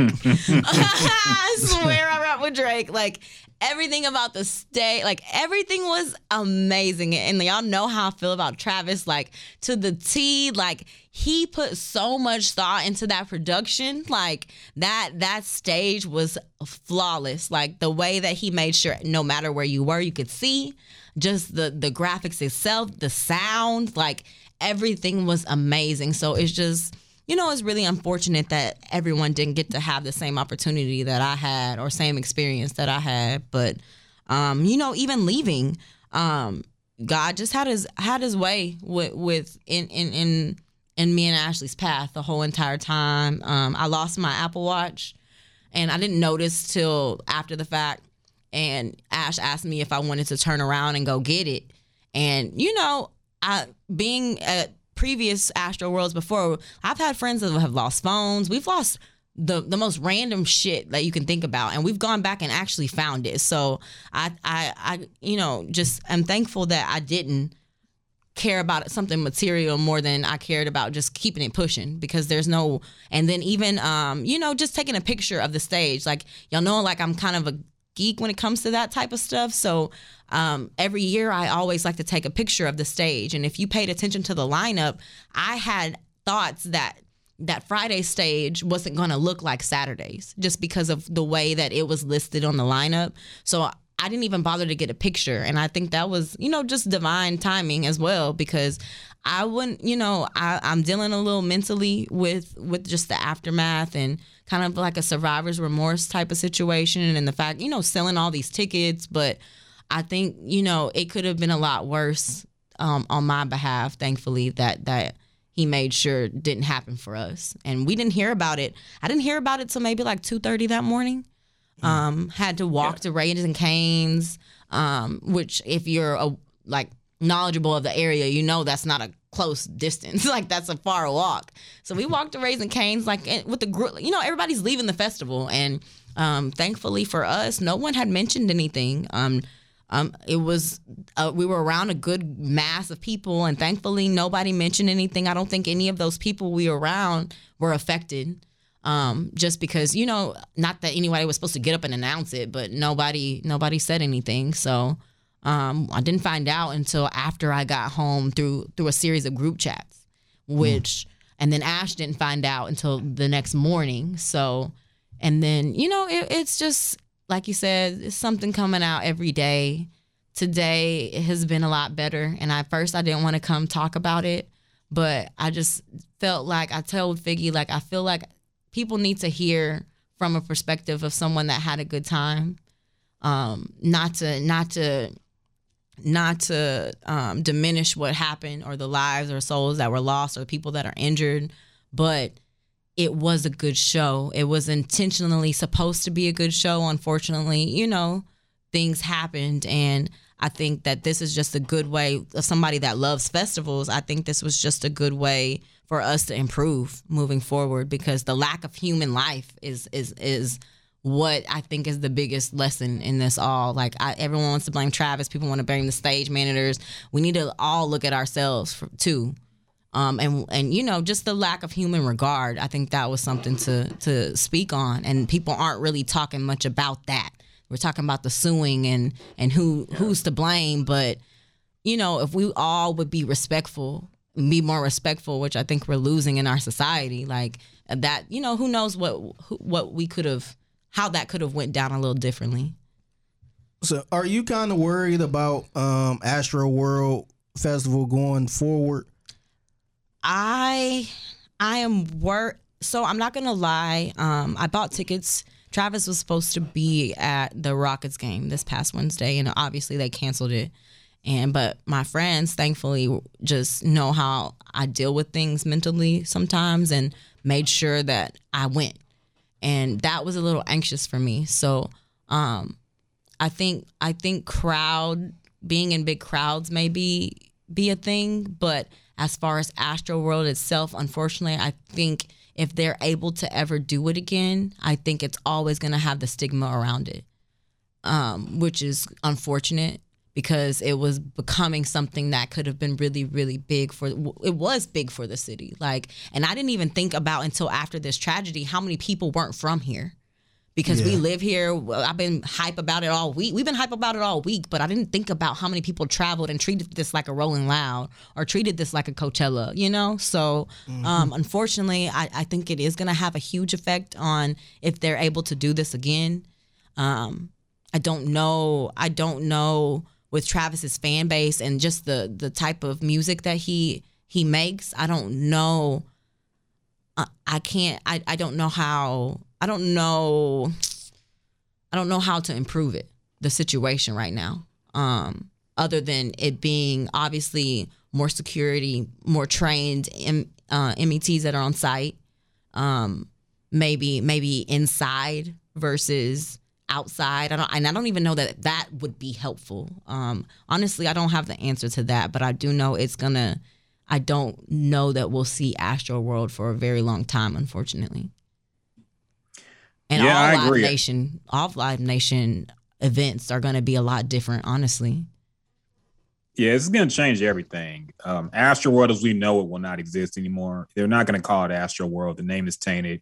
But uh, yeah, whatever Travis does going forward is going to look drastically different from what he's done before. And you know that much for sure. But we do appreciate you coming on and sharing that perspective because, like you said, it's not one we've heard. It seems like every story we've heard about this People calling concert it has the been massacre. a horror story. Yeah. Yeah. Like Yes. the first thing I was thinking about was people, you know, just being there and bodies laying around and, you know, Yes, people they made it sound like it was air. 9 11. Yeah, Yeah. and that's I'm like- yeah. Yeah, so I, I really didn't know what to expect. And I, I seen some other people saying that, you know, it was a really good show and I watched it from my phone.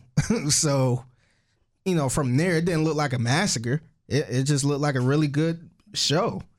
And, you know, just look, if you look on Twitter, if you look at TMZ and the news and all that stuff, it looked like it, it looked crazy, man. So I don't know. What's so funny? So- no, it's not Just the way I said it.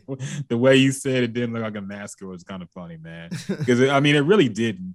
Uh, but I do want to ja- ask Jasmine a few questions because we've seen a lot of narratives about um uh, about certain things, and since you were there, I want to know your take on it. Number one, uh, did you've been to Astroworld before? You've been to a lot of festivals and shows before. Mhm. Did this one seem more packed, more crowded than usual, or did it seem like the typical Astroworld festival? I can't lie. It, it did seem more packed from our, from my walk to SZA to Astroworld to the Utopia stage.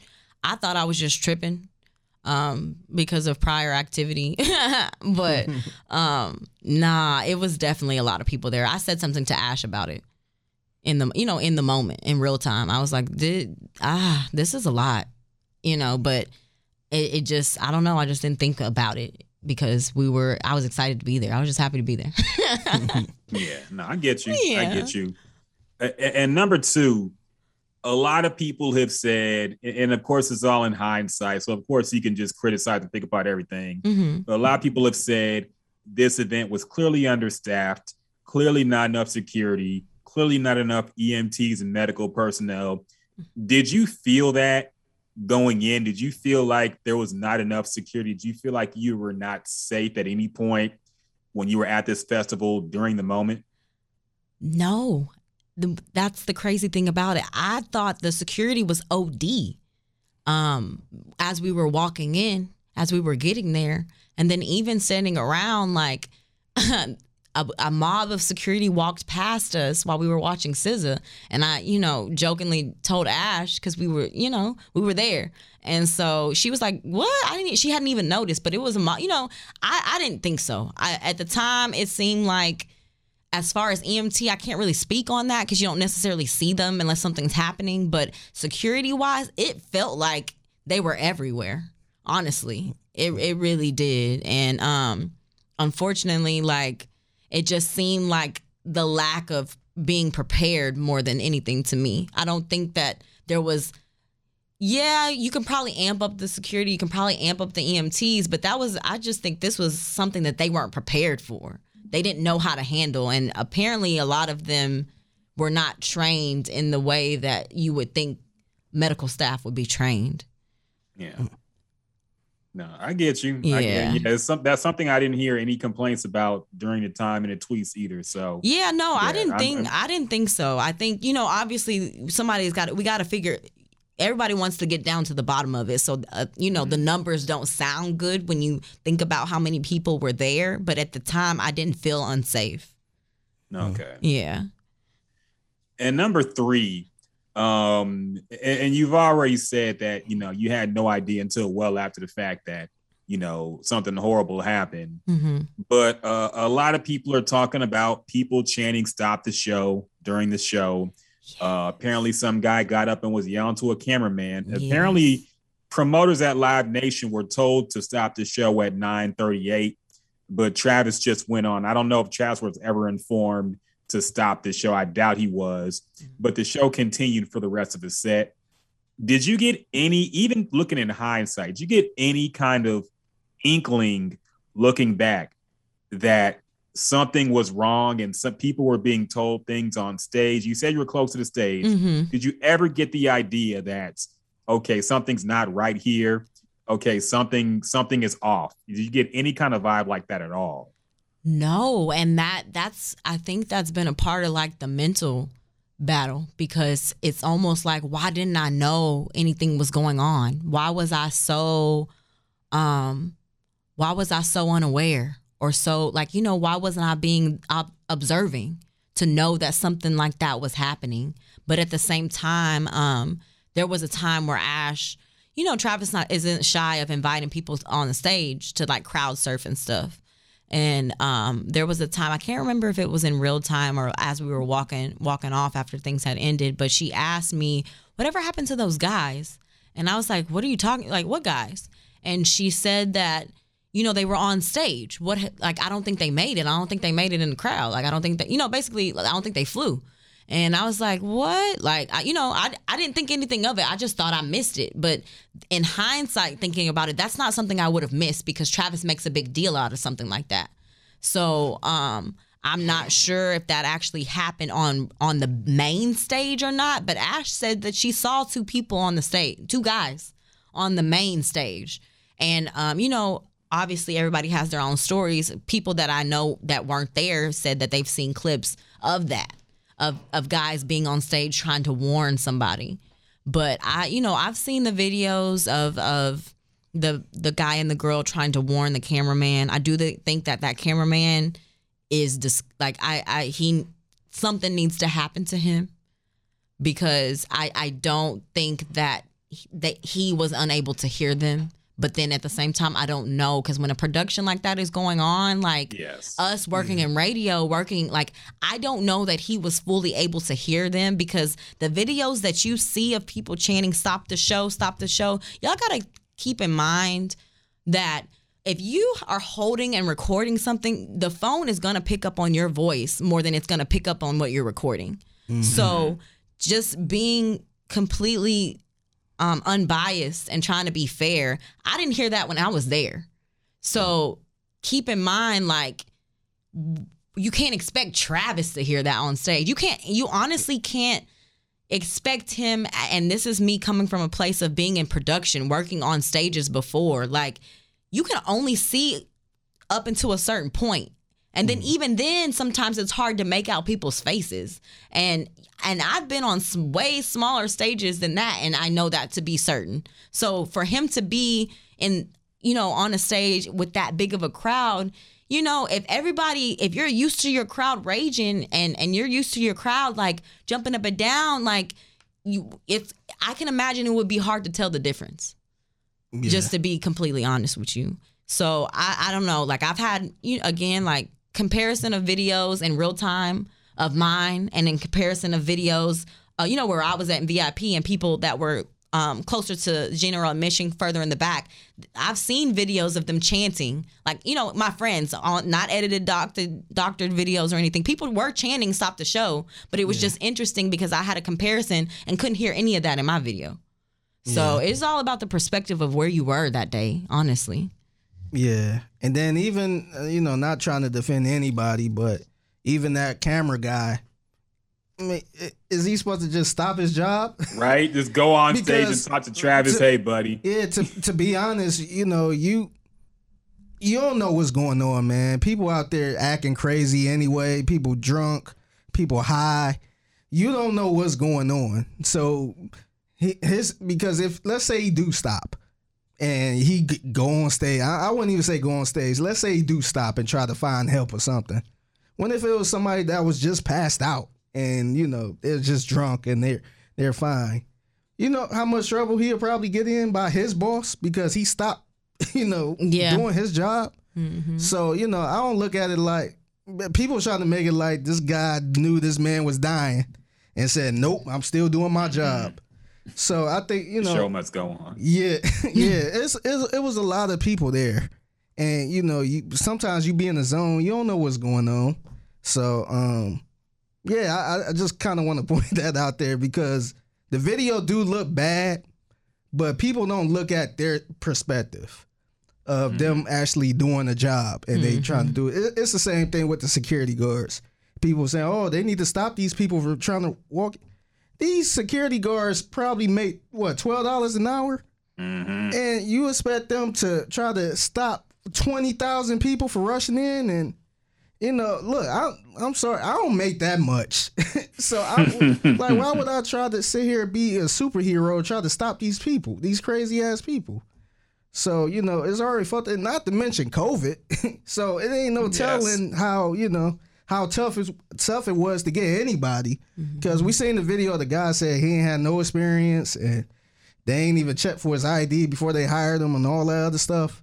Mm-hmm. It's it's tough to try to. It, it- like if you go around anywhere, it's you know people hiring, and they can't get anybody to work because you know COVID and all this other stuff. So, mm-hmm. like I, I just I think people just kind of look at it looking at it one way, like oh they should have just got more security. Yeah. So I think people kind of need to look at it overall. and- It's it's really the just the honestly us as humans like you, that's a quick fix. But if the security doesn't know what they're doing or the security, you know, has no no escape plan, then what's the what's the point? People just, you know, yelling out quick fixes because logically it seems like that's what that's what needed to occur. But nah, it was just it was really an unfortunate situation. yeah. No, for sure, for sure. Um, the last thing I'll ask you about it um, is a lot of scrutiny has come, of course, under Travis Scott, his music, his content, his fans. Um, Tr- uh, Figgy had an experience with the Ragers when he went to that charity event. Yeah. You know, he, we was talking on the podcast like this. the- These Travis Scott fans are weird, man. like we were talking about it. We had no idea any of this would go down, but he was talking about it. You know, last week talking about how wild and you know th- this fan base is. It looks a lot different now after this has happened. Uh, so, what is your perspective? Because we talked about this as well. How you don't seem like the typical Travis Scott fan. Yeah. Figgy said Figgy says, you know, he don't she don't Jasmine don't sound like or seem like that type of person. and I said, I think Jasmine just got a side of her that she don't show us. I, do think you'd be going there and getting down. But I, I do want to know, like, do you feel have you in all the Travis Scott shows you've been to, have you ever felt like the crowd was overly violent? And have you uh, ever felt unsafe at a Travis Scott show at all in any capacity? No, never. And that's the thing too about I think I just have a different perspective just because I go there to do what everybody thinks is wild.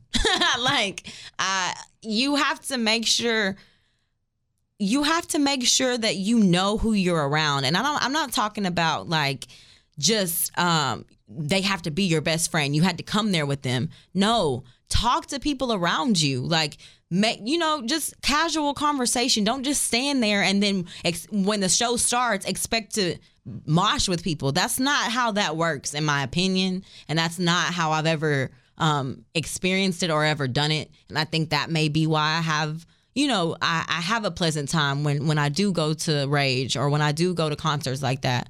Um, because like we all want to have a good time at the end of the day. And like like even this show how how ash and i ended up where we were we just talking to people. Talking to people making sure that you know we all good making sure that honest like i don't know if this is too blunt to say but making sure that the people that i'm around aren't, aren't heavy on drugs because that's the last thing i want to do is during the show have someone spazzing out and I and I not know and me not know what to do to help them. You know what I mm-hmm. mean? So you got to just make sure that you're aware of of your surroundings. I know that it, it, it may be easier said than done, but talk to people, fill them out before the show starts. Like you know, make sure you're in a. And then I know the the the um I'm sorry the rebuttal of well, what if you get moved around and talked like there are people around. There was a guy that looked at me because i had a hydration pack on. Mm-hmm. And like there was a guy that looked at me and and i guess i looked like i was gonna pass out or something. Mm-hmm. And he was like he tapped me and was like are you okay? Mm. And and i said yeah but in a in a it wasn't weird because i knew what he was doing but he he hung around me for a little bit after that just to ensure that i was really okay and then, you know, we kind of gave each other a look and he kind of moved around. But he he, you know, you just have to be around people that make sure you're you talk to people, be a nice human being. Like Travis shows have never been anything but fun for me. And this is just really um, like you know, is is because there was loss of life and so many injuries, it's hard it was hard for me to know how to defend it or know how to defend him when you know it when you know he does have a part in it at the same time. He was the performer but i've i've always had good times at travel shows and i and i'll have a and i'll have a good one later when when the time is right too Yeah, you making this sound like a damn church convention. I'm Really sorry. It wasn't that bad, you know. Yeah, this person asked, "Are you okay?" Yeah. no but Stick like around. i that's why like You I made got me want to go now. Yeah, that's why I got the second win to like tell y'all because it's a lot of stuff going around that you know did maybe happen to people, maybe didn't happen to people. I don't want to disregard anybody's anybody's time, but I personally had a great time. I personally experienced good people around me. I experienced people that were watching out for for me and Ash. So, you know, I, I'm sorry that things things didn't turn out the way that we would have ideally wanted them to. Because the second day was gonna be crazy. I was gonna, I was so excited for the the, second day? day. Like in the sense of like the everyone, I guess because I didn't see anyone. You know, Mm. I didn't experience the festival. So I was geared up and prepared for Saturday because almost everybody, Bad Bunny, Tame Impala, like everybody I wanted to see was Mm-hmm. was Saturday. So Mm. that was, you know, just the bummer in in in hindsight. We we gonna have to save this little piece of the segment, send it to his team because he gonna need this shit for the lawyers. No, and hundred percent, man. You evidence, need, yeah. yeah. new, yeah. You need, you need somebody like you on your team because Jasmine's so small. Like I'm not saying it in a bad way. but She's a Yeah. small girl. That's what. That's one of the reasons I was worried yeah. because I'm like, Mm-hmm. man, like all these people getting knocked down and crushed.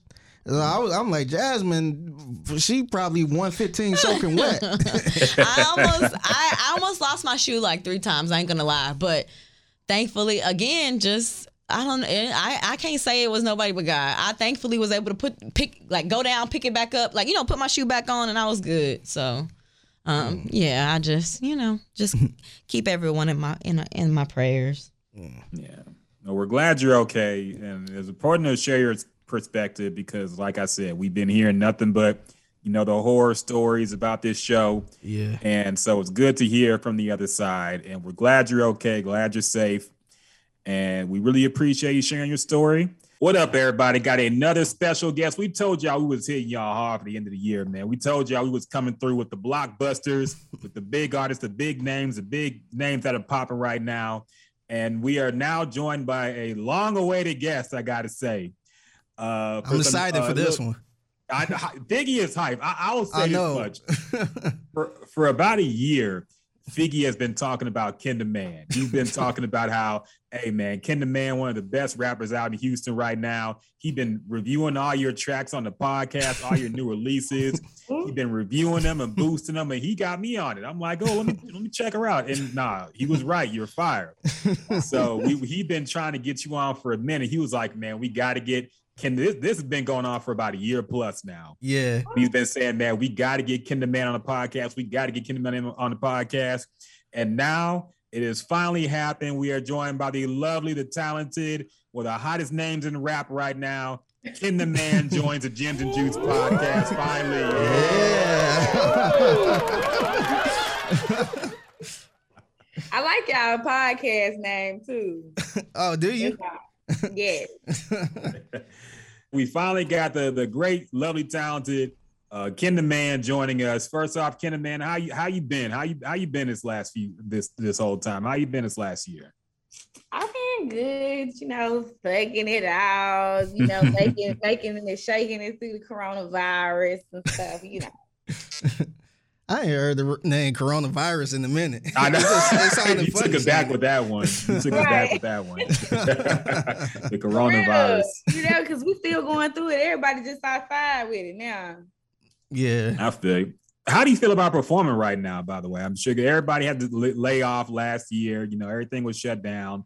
But now I see a lot of people doing events, a lot of people.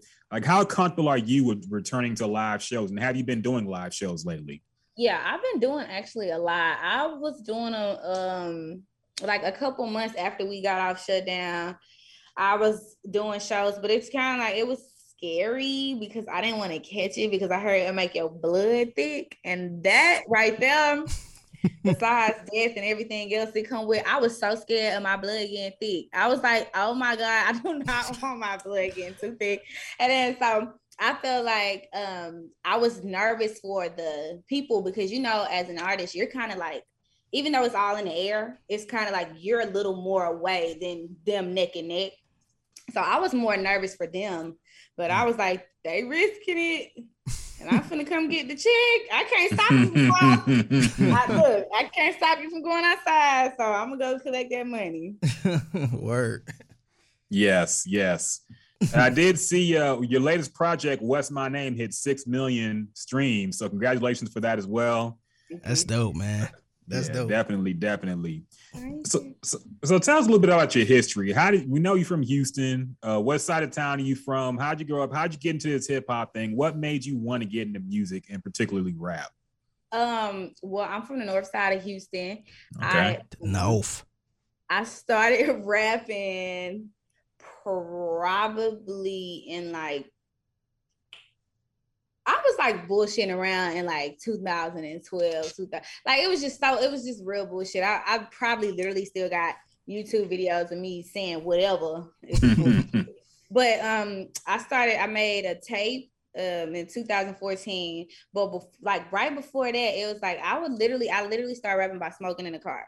I was just smoking in the car and you know where we from they just put on an instrumental or sometimes they don't even have to be the instrumental we be rapping over the niggas rapping sometimes so that's pretty much how it started um with um I don't really know what made me like know that I could write it down to make it like I don't really know. I can't really recall that process, but I feel like as far as me even getting into it, I started going from saying like two words to like going for two minutes, you know. So it's kind of like they was they was gassing me up. That was like, bitch, you kind of cold.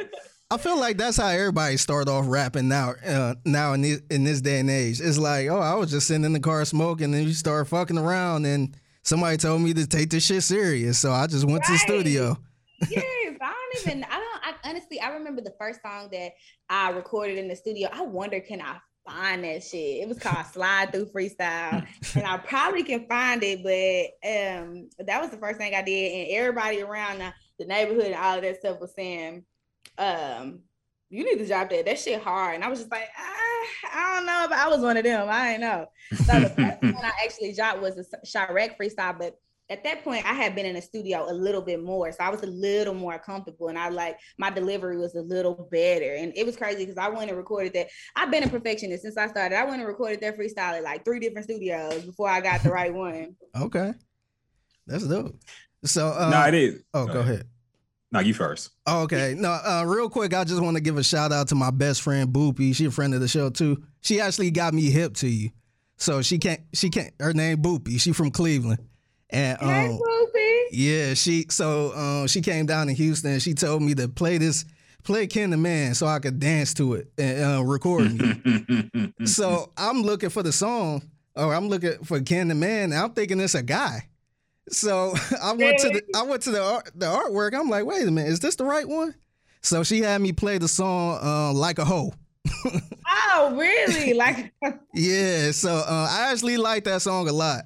So uh, real quick, shout out to Boopy and shout out to my other friend Kayla. She they are huge fans of yours, so they wanted me to give you a sh- uh, say say hey. tell them I said, hey. All, right. All right, but um, how, uh, I, I want to ask you, how did you come up with the name Ken the Man?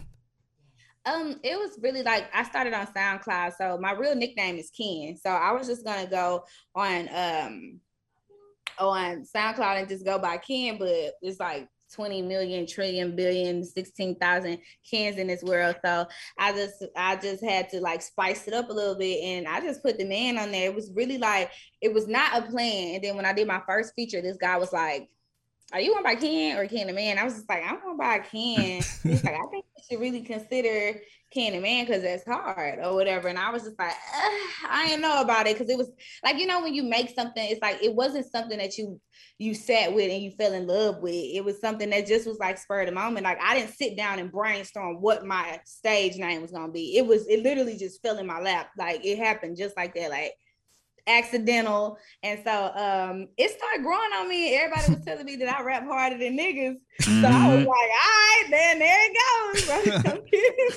goes. That's how we all get our nicknames because I didn't like the name Figgy Fig at all, and uh, people kept calling me that because they knew I didn't like it, and then, and then it just grew on me and it was catchy. And I feel like your whole aesthetic working with the blue hair, with the dread, Mhm. I, I feel Yeah. like it fits you. I couldn't imagine your name being nothing else. yeah, I appreciate that.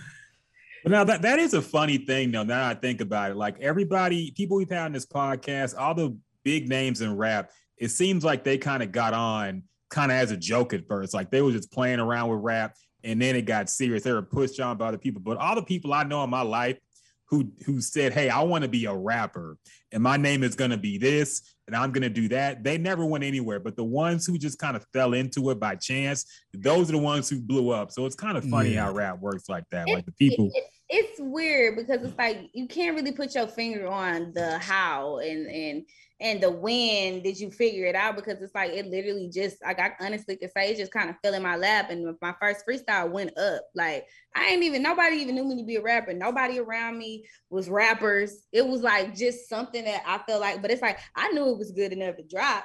So I was like I'm kind of good. I think cold and they thought I was cold too. So I tell I be telling everybody, I be like, man, if I suck, I would not have kept going. Cause I mean, I feel like we can hear when we suck. Like, how do you Mhm. not hear that? Yeah. See, see, I like those stories better, man, because usually you get the cliche stories. Of, I was in love with hip hop when I was three years old, and I always been into music, and I used to write when I was five. I like the stories. Of, I was just smoking in the car, and we just started freestyling. we Start freestyling. Yeah, I like those stories Yeah. better. No, the self awareness is important too. You got to know when you suck because a lot of your friends they don't want to be mean to you. You know, I know some people who rap and they've sh- hurt, but they've showed me some things, and I'm like, uh, I don't know, man. I want to be mean. You like you my boy. friend, me my friend, we, we, we, when I first started, it was one of the things that I never released. So we first started, we both made this this rap called Money, and so we was going to buy some weed, of course. and then so we was so excited about this song, we went into the trap. and we was like, we rapped, we made a song, we want y'all niggas to hear it. And then so we pressed the play on the shit, and everybody was gassing us up. They was like, man, that's hard, that's hard. And it was one nigga in the trap that said, that shit ass. because that shit was so ass that everybody lied to us, except this one guy. And they was so mad at him for telling the truth. And then now that I look back on, I was like, man, he was not lying. Thank you to that man. He made me go. you need you need that voice sometimes, man. You need you need somebody because it's it's hard to differentiate because some people just hating. You know, it's hard to differentiate the hate from. I Yeah. that wasn't no hate. That nigga was like, if that shit sucked, he said it in our face, not behind our back. I, you had to know that shit was coming from heart. That was not no hate shit.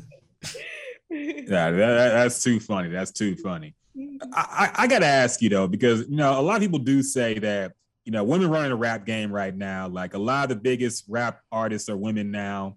You know, of course, you got the Meg The Stallions, Cardi B's, Nicki Minaj's, and whatnot.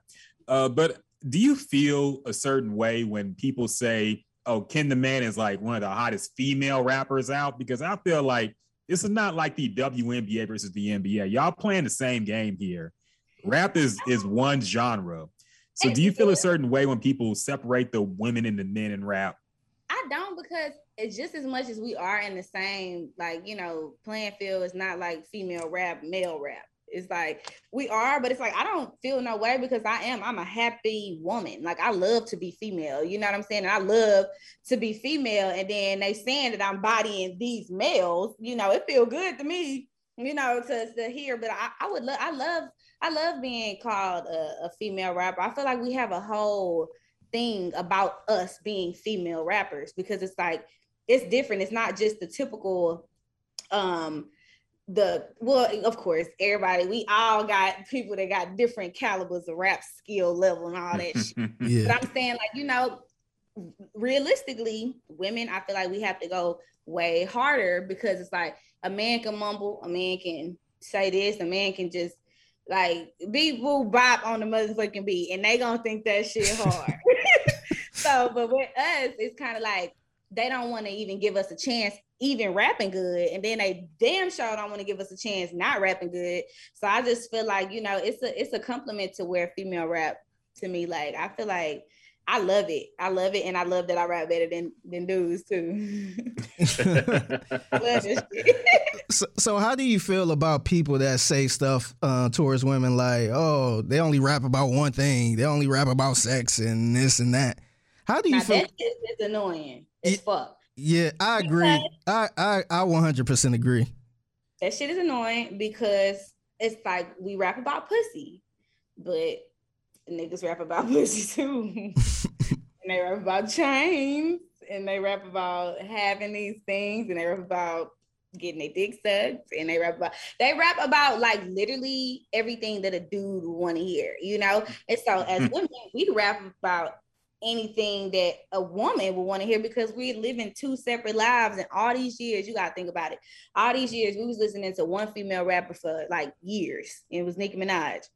And we was listening to literally all men. So just think about it. This whole time we had nobody to relate to. We only partially related to this music because at the end of the day we not niggas. We cannot relate to a bitch sucking our dick even if it's a strap like you not so I just like you know, I hate that because it's almost like y'all are not feeling like we just all rap about pussy. I feel like y'all are all trying to shun us off again, shut us the fuck up again, and make us feel less than again because it's kind of like. What do we? What do we? We can't. We really out here can't really be rapping about murdering people and shit. Like that's just we ain't catching bodies. Some of us I ain't catching no bodies. I like the Holy Spirit and the Lord, and I like to be saved and safe and all of this shit. I ain't killing nobody, so I ain't rapping about that. So I mean, what the fuck do they want? Like, I, I feel like I rap about a, a, a number of things. So that's another reason why I hate it is because y'all the obviously if you're hearing the pussy rap, that means this what these bitches circulated, not what I chose to circulate with these bitches. So it's like, be mad at them. Don't be mad at us because I got so much music that is nothing about pussy. but the biggest ones be about fucking, and we all fucking. What's wrong with that? yeah. No, no, I agree because I feel like it's I feel like we in the day and age where it's all type of rap. Like Yeah. i- if you don't want to hear about that, it's some female rappers that rap conscious.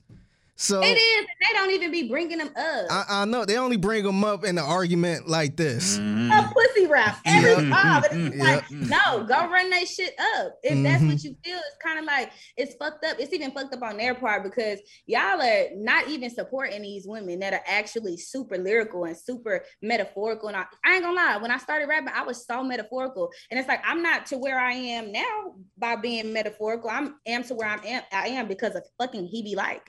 So it's kind of like how y'all y'all the one choosing my fate. Thanks, bitch. Yeah. yeah, no, I, I actually went through the same thing because I, I used to rap and I, I I used to rap conscious shit and real shit, and it wasn't until I started rapping about lean. I made a song called Leaning, and everybody like, oh yeah, yeah. I'm like, man, I'm, yeah, Lean. yeah. So it was it was kind of goofy. It kind of made me a little upset, but th- that song kind of helped me. it's you know what I'm saying. That's why I'm like, I'm not mad at nobody. You that's what I said in one interview. I was like, man, this pussy that mad at me so much It be about me for me to stop rapping Now I feel you. And, and men are are too hard on the female rappers, man, because I saw a video recently, I think it was only like a couple days ago.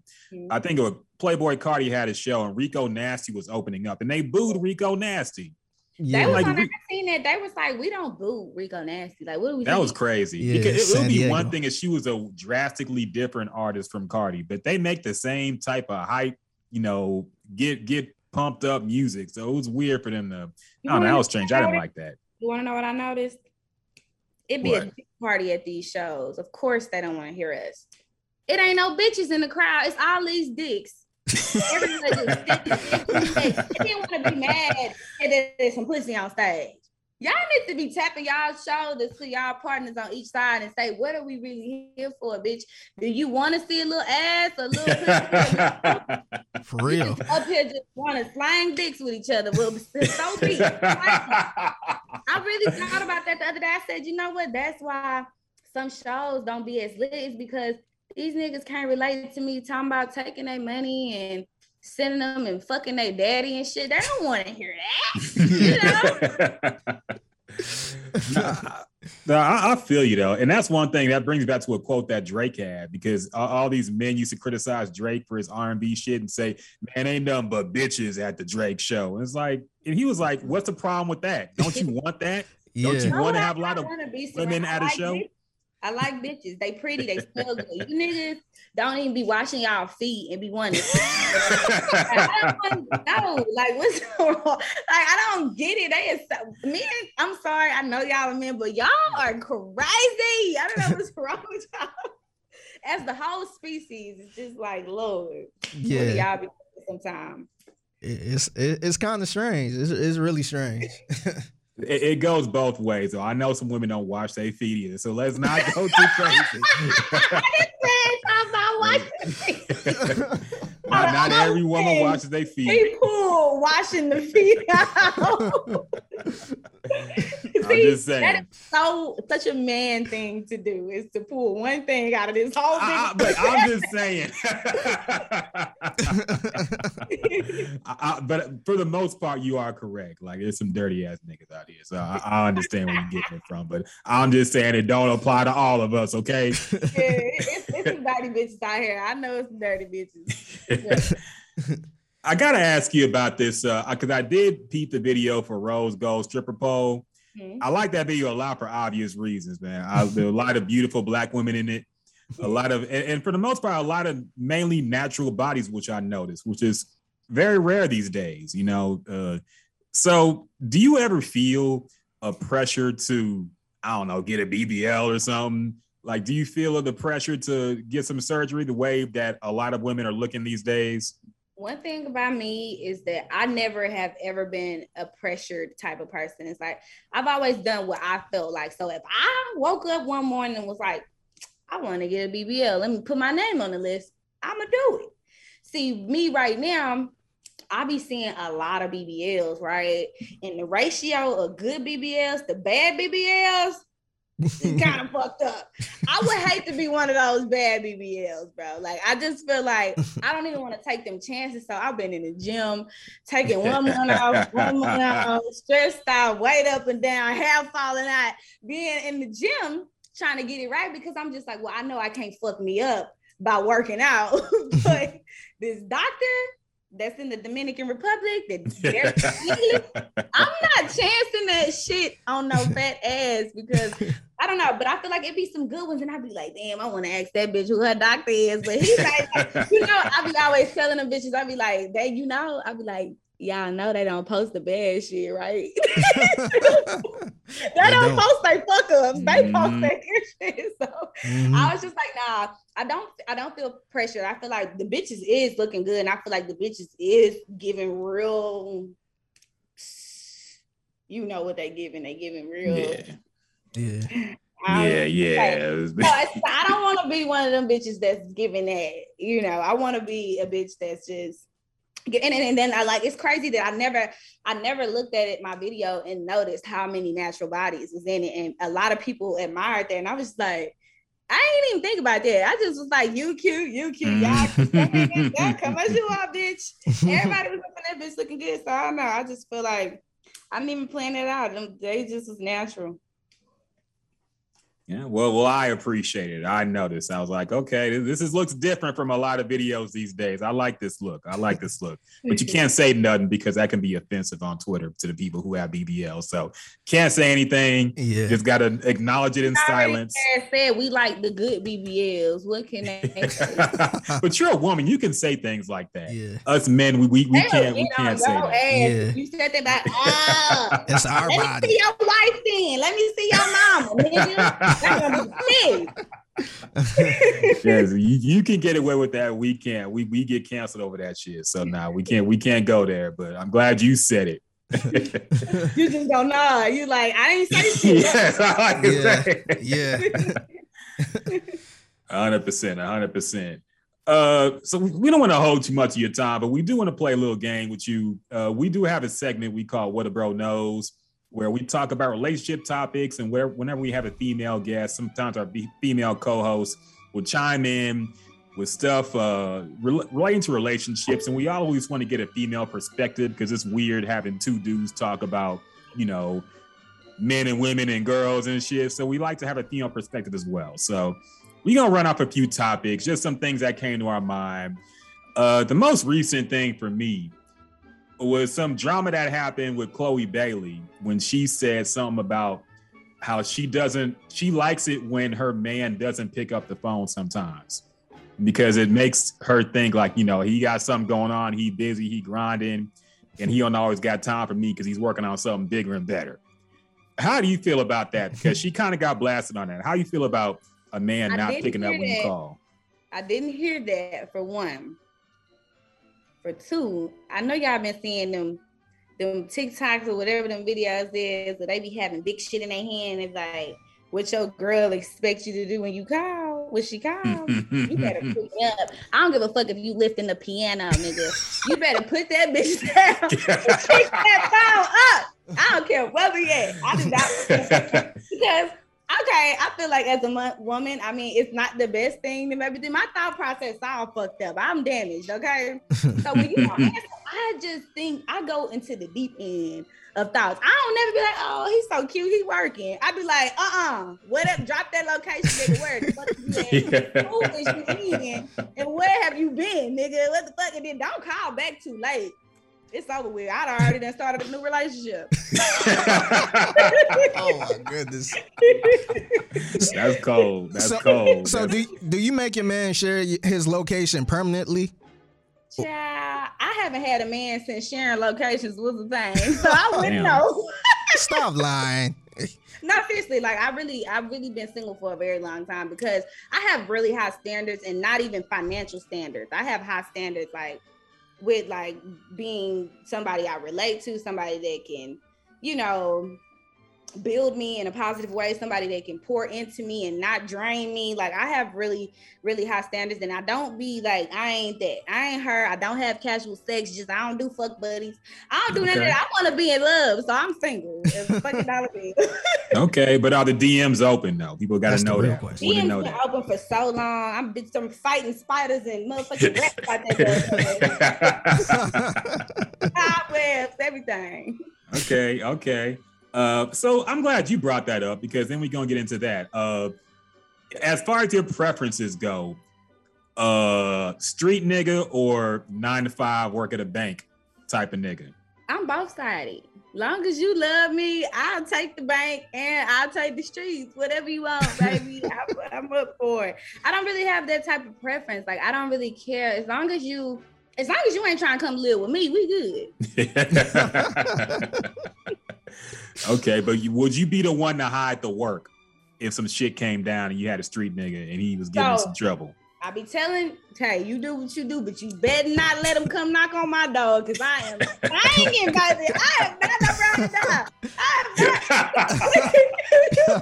if you really think about it, would uh would a man hold a woman down if she go to jail for them? No, he gonna go try to be fucking your friends or something. Your friends, you know, all your friends how good Dicky is. Now they all they together and they sending you uh wedding invitations that you can't go to because you in jail. That ain't happening. No. Come uh-uh. on, you got to be Count me out. you got to be Tasha St. Patrick. You gotta you gotta hold You gotta ghosts hold it down. down. You see where they got her? Hell no, up in that house with them damn kids. That ain't happening.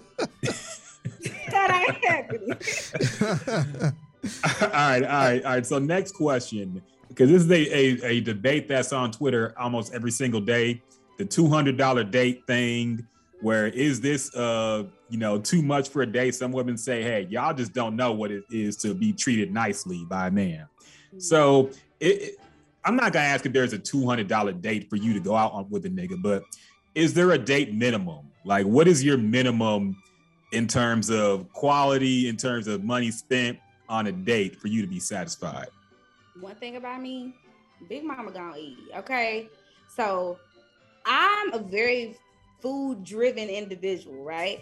So it's kind of like I don't feel like uh-uh, if he don't if he don't buy me a whole bottle of wine at the dinner table, he ain't mine. I don't feel like that because I don't buy a bottle of wine when I go out to dinner. I'm not gonna try to ask a man to do anything that I don't do naturally. You, can, I literally, I ain't gonna lie, I'm really low maintenance when it comes to stuff like that because I like cheddars, I like Texas Roadhouse, I like Ruth Chris, I like. Mm-mm. Okay, I don't really like Steak 48, but I like Vic and Anthony. You know, I like um Del Frisco's, but I also I like Mastro's. I like, but I also I like um Whataburger. so just Okay. how we Okay. coming. You know, I don't. But like as a as a woman that get her own money, it's kind of like I don't need your money. So if you're gonna take me out, take me out because this is what food you enjoy. Don't try to like teach me a lesson because that's what's gonna get you left. You know what I'm saying? Because it's like I'm already a minimal woman. Like I, mm-hmm. because I can do whatever I want to do whenever I want to do. And when I take myself out to eat, sometimes I do got to Texas Roadhouse. A lot of times I gotta Ruth Chris, but I still go to Texas Roadhouse. You know, so I just feel like you know, women. I feel like yeah, get what you feel like you deserve, but also, bitch, do you have something? Do you have Yeah. anything? Because it's like I feel like a lot of bitches getting beside themselves and not and starting to turn go from independent to dependent. And I don't think that's cute on us because we too cute for that. We need to always have our own money. And yeah, we deserve fine dining, we deserve flowers, we deserve things like that. But we if we I feel like if you find a man that are doing those things, I feel like you should do those things with them too. Okay. Okay. So you don't subscribe to the, the Saweetie philosophy of if he can't get you a Birkin, he can't do nothing for you. You, you don't need a can't- Birkin I'm not bag. buying me no Birkin, and I wish somebody. First of all, not a fan. Okay, I feel like them purses are way too expensive, and if you put like what forty thousand, eighty thousand in my bank account, we'll be really fucking everywhere all night.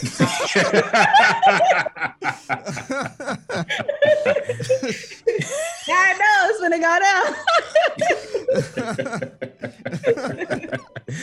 Fellas, listen. yep, yep, yep. I mean, so it sounds like the regular, degler niggas got a chance here. This is not like a. Uh, okay, okay, I like that. I think the people like that too. Uh, It's important to know we got a shot at least. You know, you Yeah, ain't- it's that it's not cool to me to just be like, first of all, like, okay, of course, everybody.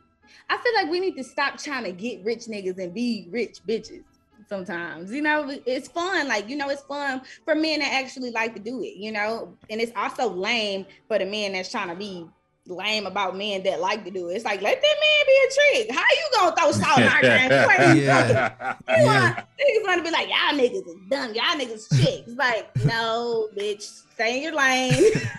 Stay in your fucking lane. so, so, so speaking of tricks, I guess, have you ever had a sugar daddy? And if if not, would you ever consider having one like a real sugar daddy? Daddy. No, I didn't have a real sugar daddy, right? I ain't had no real sugar daddy. I had um a, a nigga, he was regular age, you know, he was like 32. And he was just giving me major sugar daddy vibes, but I liked him. So honestly, he was a sugar daddy because it wasn't like I had to close my eyes on that and I didn't want to see nothing. You know what Wasn't I'm saying? Jada Like, Pinkett. I wouldn't mind going out of town and I post his food too. I ain't gonna post his face. I post his Aw. you know, you don't post your man. They ain't finna Aw. embarrass me. They embarrassing. Y'all Aw. embarrassing. Mm-mm, you ain't uh, fine. How, how are we em- embarrassing? Explain that. Because y'all be up here with Sally, Susan, Joanne, and Julia, and then won't Ken. No, you're not gonna embarrass me. And then if some foreseen circumstance happens, then everybody at your funeral crying on the front row. I ain't doing that. Cause I, Oh no. yeah. I would walk out. I would be like, you know what? This is what he wanted. you ain't taking me with you for the I afterlife. seen a I'm not bunch of that. But I, no, I gotta ask, why can't a man have options too? Because we know when we approach a woman, especially if a woman look wait, if a woman look good, we know y'all are entertaining a few men at least. I'm not saying y'all smashing. I'm saying y'all entertaining. You Kayla talking to- disgusted right now. Fucking you up. Hell no. How y'all gonna make a delusion up? And then It's not- like, well, I'm Figgy, am I lying? Am I lying, Figgy? Probably out here entertaining niggas that she not even entertaining. How would you dare make that up in your mind? Figgy, am I lying? Have we not talked to women in this podcast who talk to multiple men while they talking to other men? Well, they are not in the relationship, obviously. We all But- single, we single. But Yeah, if we fair enough. all dating, we are not all dating. We're dating. It's two of us. Okay, Yeah. fair. you talking about if it's official, but I'm talking about like if y'all dating and just Oh, hanging out, nah, chilling everybody together. free game. Exactly, But- exactly. That's what I meant. Homeboys ain't off limits. Nah, I'm just kidding. whoa, whoa, whoa, whoa, I'm just whoa. playing. I'm just playing. nah, we single, remember? Yeah. I popped to the trap with Lil John John next. I don't Nah. Want to Nah, I can't be uh, smashing the homies. That's one thing. We're not smashing. Remember, we entertaining. Yeah. oh, All that's right. cold. All right, I got I gotta ask you, what's the worst thing you ever did to a guy you was dating or kind of talking Worst thing to? I've ever done. Yeah. Like, did you spin a guy or what's the worst thing you ever did?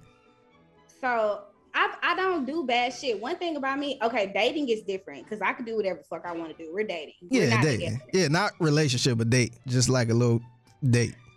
Did you leave really, somebody okay, hanging? I, it's as bad as it sounds, I really am like an angel, and all my niggas be telling me, "No, you not." But I'm gonna go. I'm an angel. I really don't be doing nothing. Like for real. Like I don't. I can't think of. So what do they thing. be saying you be doing? I'm just kind of like, "Ugh, why you in my business? they just be saying like, okay, I'm a real disconnected person, right? Because it's kind of like, like I said, y'all, my standards are really high, so it's kind of like it be taking me one little thing, and I just be. I just disappear off the face of the earth, and which rightfully so, because why is you making me feel like that? So I feel like the worst thing that I do is cut people off. That's the worst. I don't do That's- that.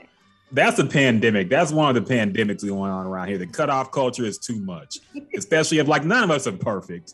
It's, it's become way too easy for people to cut each other off. I don't like that. That's okay, that's true, but it don't be like you're not perfect, but you're also not even trying to be close to what I envision as my man. Which I could be wrong sometimes because sometimes It'd be like two years later or whatever. But I think about what I did, you know. I was like, Yeah. maybe- Way after it's the fact. me. Maybe it's me, you know, but you know, I'm gonna just keep blaming y'all because if anybody did it, it's the man. They did. Uh, you a niggas ain't shit, girl, huh? Yeah, sound like it. Music. huh? Sound like it. I thought that was just. Music. I thought that was just rhymed. I didn't know. Okay, you really about that. All right, all right, all right. I like it though. I like it though. Let's see. We don't want to hold you up too much. Wait, uh, ho- wait, hold on. I got one ahead, more ahead, thing go to ahead, ask you. So I want you, I want you to pick one. All right, you got to pick one or the other. Okay. A, a dude who makes 200k a year, who is five foot six, and works out pretty often, in good shape, a sweetheart, but he's boring in bed, or a dude that's six four, who sells weed but not on a huge level, in the streets heavy, an asshole, don't work out at all, in good shape but is amazing in bed. Which Okay, one? first of all, I don't even care about in shape. I like mine a little husky. You hear me? Okay. Okay, Um, okay, okay. I don't care about. Okay, so you're making me choose basically a nine to five. Like, I'm not making you Well, choose. height, height too, because you said you was a, what five four. I'm gonna go with the six. The, uh, so- Okay. so, the six foot four. She so sex is most important to you. Okay. No, sex is kind of important to me, but that's a big kind of. It's like, okay, I've had good sex, I've had bad sex. Of course, I want to have the good sex. You know what I'm saying? I just accept the bad sex sometimes because it might come attached to a semi better person, but then don't even be semi better for real. So then they get cut off. Then I go back to the bad person with the good dick because at the end of the day, we all here to get something. And I'm trying to, if I ain't trying to get Yeah. at least I can walk away with a nut. Damn. Like, what do y'all want from me? That's what you call toxic. Okay. Yeah. No, Not it- only men are toxic. It's ha, have you seen the show called Sex Life on Netflix? Love that. Yeah, it's funny. I feel like that a lot. my life. I feel felt like a lot of women relate to that show so much. Bro, that shit was my life. I was just like, this is crazy. It's like we are. We're. I'm not alone. I was just. I love that show. It was just so much crazy sex involved, and I like Yeah. that type of shit. So Yeah. yeah, that show. That show is really true. Like Yeah. that show is. Yeah, because she, she had the guy with the perfect husband and the kids and the, But he what- was boring and he was bad in bed and Yeah. he was like a little bitch. Like stop.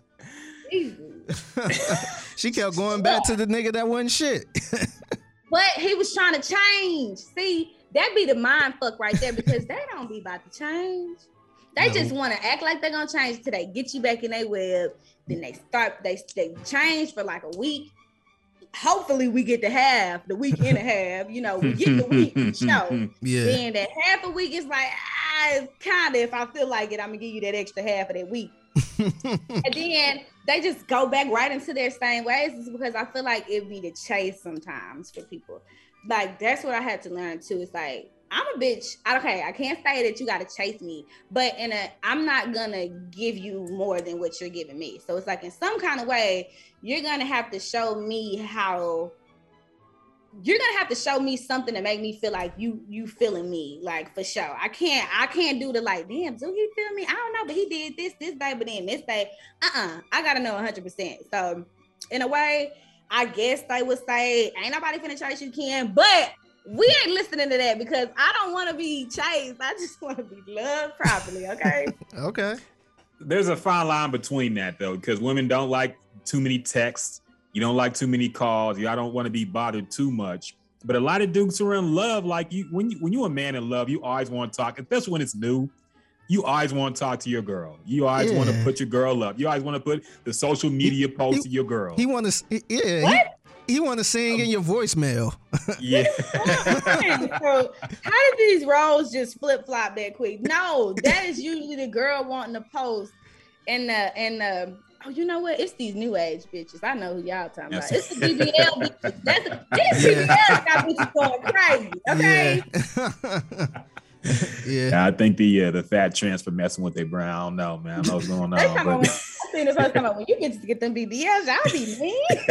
But what, what's cra- what's crazy is when people used to get like lipo and all this other stuff, um, they used to have to go through like a class, like to get them mentally prepared when they get smaller, because a lot of times that go to people's brains and they end up, you know. I think you're making it No, up. no, they're serious. So, um, so ear this was some years ago. My mom, she she used to be real heavy, and she had to get some type of bypass surgery, and she had to go to a class to kind of get her mind set for it. And she dropped a whole bunch of weight, you know, instantly, pretty much. And I ain't gonna lie, she, her head got a little big. Man, she she, started got, walking she, like this. she kind of changed a little bit. Ended up leaving my dad. Oh my god. Okay. Now, but, I mean, it was kind of they're kind of going through some things, but she okay, kind I of was gonna say now Yeah. she just finally mustered up the yeah, courage. That, was not, yeah, that was not that. See, Yeah, that's that- what yeah. But she, but um, it did kind of pump her head up a little bit, and they kind of got to her a little bit mentally, and yeah, uh, I'm I'm happy for the confidence. Pump your head up. because sometimes it need to be pumped. You know, you don't want to be sitting around insecure and stuff. You know what? Sometimes I feel like people mix up confidence with big headed. You know, I feel like sometimes shit it ain't that wrong. You tooting your own horn and stuff. You know, because it's like sometimes in like okay in dating in um anything uh social media anything think about it how much people pull try to pull you down you know y'all see it every day on social media so it's like sometimes you have to build this confidence in your own self to keep you from getting pulled actually pulled down you know i feel like men pull us down too me dating men y'all wouldn't believe how many insecure men there is in this world it's Oh, like no. every single one i date is super insecure because i rap and i know Uh. that it's not likely that you're you're dating a rapper maybe if you're a rapper you're probably dating female rappers but you know i feel like that it's it's so it's kind of like you know you got to kind of put yourself here like like i said that's why i had to backdoor my me saying i have high standards to not saying what the typical high standards is. Like oh i want to design a designer bag every week or i want to not them type of standards mental standards you know? I feel like you gotta have somebody make you feel good. And it's a lot of men that try to like rip me down because they feel like i feel so good because i was like okay so we're not dating anymore. Like like you're not complimenting me? What do you mean? Like you know so i feel Mm. like it's a thin line between that and, and self-esteem keeping it up because you remember when Katt Williams was like, how somebody gonna uh lower your self-esteem? It's esteem for yourself. oh yeah, that's true. so you gotta be that. You gotta be that for you because even friends, I be meeting girls that they be telling me their own friends be saying certain things, and I be like, your friends say things like that to you? Like my friends be under my post, like I ain't just send them damn picture. Y'all already knew what I was gonna say. Y'all pick the caption, bitch. And y'all look like, yes, you the baddest bitch. I was like, so, you know, you gotta have that for yourself I- because I if you bitches Yeah, I be needing friends like that, man. My friends don't. Well, most of my friends and family don't be saying shit until I call. Once I call, they like, "Oh yeah, I see you doing your thing. I see you Yes. doing your podcast." It's like, why you ain't say that on social media? They do that to me, man. This is just a merry-go-round of that's why you gotta really have yourself here and you gotta feel like a lot of people told me like with my career that I wouldn't do certain things, you know. So it's kind of like when I I could have like just stopped trying and was just like, all right, well, I'm gonna just go to a major. I'm gonna just sign the first deal or whatever. But instead, like I had a point to prove I was to myself too, because it's like, now y'all really saying I can't do it. Now I'm gonna really do it. Like I'm Yeah. gonna really do this shit now. So Yeah, I mean that's the truth. Um, so yeah, a lot of I will admit that much. There's a lot of low self esteem, low confidence, Mhm. insecure men out here, and yeah, it's always unfortunate when they don't support you and you feel like they should. It's, we we all been through it, and unfortunately, it's it's a weird feeling because for a lot of people it feels good to to hate. You know, it feels good to say something negative, and you got to wonder why you feel that way. Usually, it's because something in your life ain't going right, but. I know that's a corny thing to say, like, "Oh, you're just mad that your life is not happy," but it's true. So It's unfortunate. true, I'm not. I'm I'm living real nice. I love the way I'm living, right? And it's like I don't be spreading no hate. I don't I don't even follow blogs because they so hateful. And it's like It's I even tough. don't follow blogs to the point to where it's like I know y'all making this post to be shady because you know the comments finna go off, but they try to act like Mhm. you're sending a positive message. And the- Yes. and I'd be like, that's some sick, twisted shit that you really are baiting this shit for people to go in on this person, and that's sick as fuck to me. So I don't, I don't, I protect my peace at all costs. Like I don't follow blogs. I don't even want to see that shit. I don't be reading comments unless they my own. Um, like I don't know. It's really, it's really a lot of um negativity out here. That shit is like poison right now. It is. A hundred percent. You're hundred percent right. So we appreciate you having fun with us. You know, we we don't get too often to have these male female debates these days. So we we do enjoy you having fun with us. Uh, great conversation. Uh, back to the music though. Make sure y'all stream that "What's My Name" project uh, out right now, popping, blowing up. You gonna hear it soon if you ain't heard her already. Uh, but is there anything you want to promote coming up soon? Any shows, any new projects, anything you want to promote? Um, I just want to say I don't really want to promote anything. I just want to always uh, thank my supporters and my following and the people that even put me on a platform to be able to express my crazy mind and to, you know, take the time out y'all night and just my supporters and my manager and everybody that love me and that's all. And you can follow me everywhere at I'm Ken Man on everything. Yeah, she's hilarious on Twitter too. So make sure y'all follow her on Twitter. I'll be cracking up reading the tweets. They're hilarious. So make sure y'all follow Ken at I'm Ken the Man. Make sure y'all stream her music, new new project, new stuff coming out soon. I'm sure she's gonna be performing in your area pretty soon, some point. So Yeah. make sure y'all peep all that. My my, yeah, fav- we my favorite song appreciate on that project is on that. What? That's the first for a boy. It's usually like I love that love Yeah. I love that no name. You like I like you like when I cut up all on that. no, okay. One more funny story, then we can go. All right. Okay, so this one, my one of my dancers is a teacher uh, at a middle school, I think.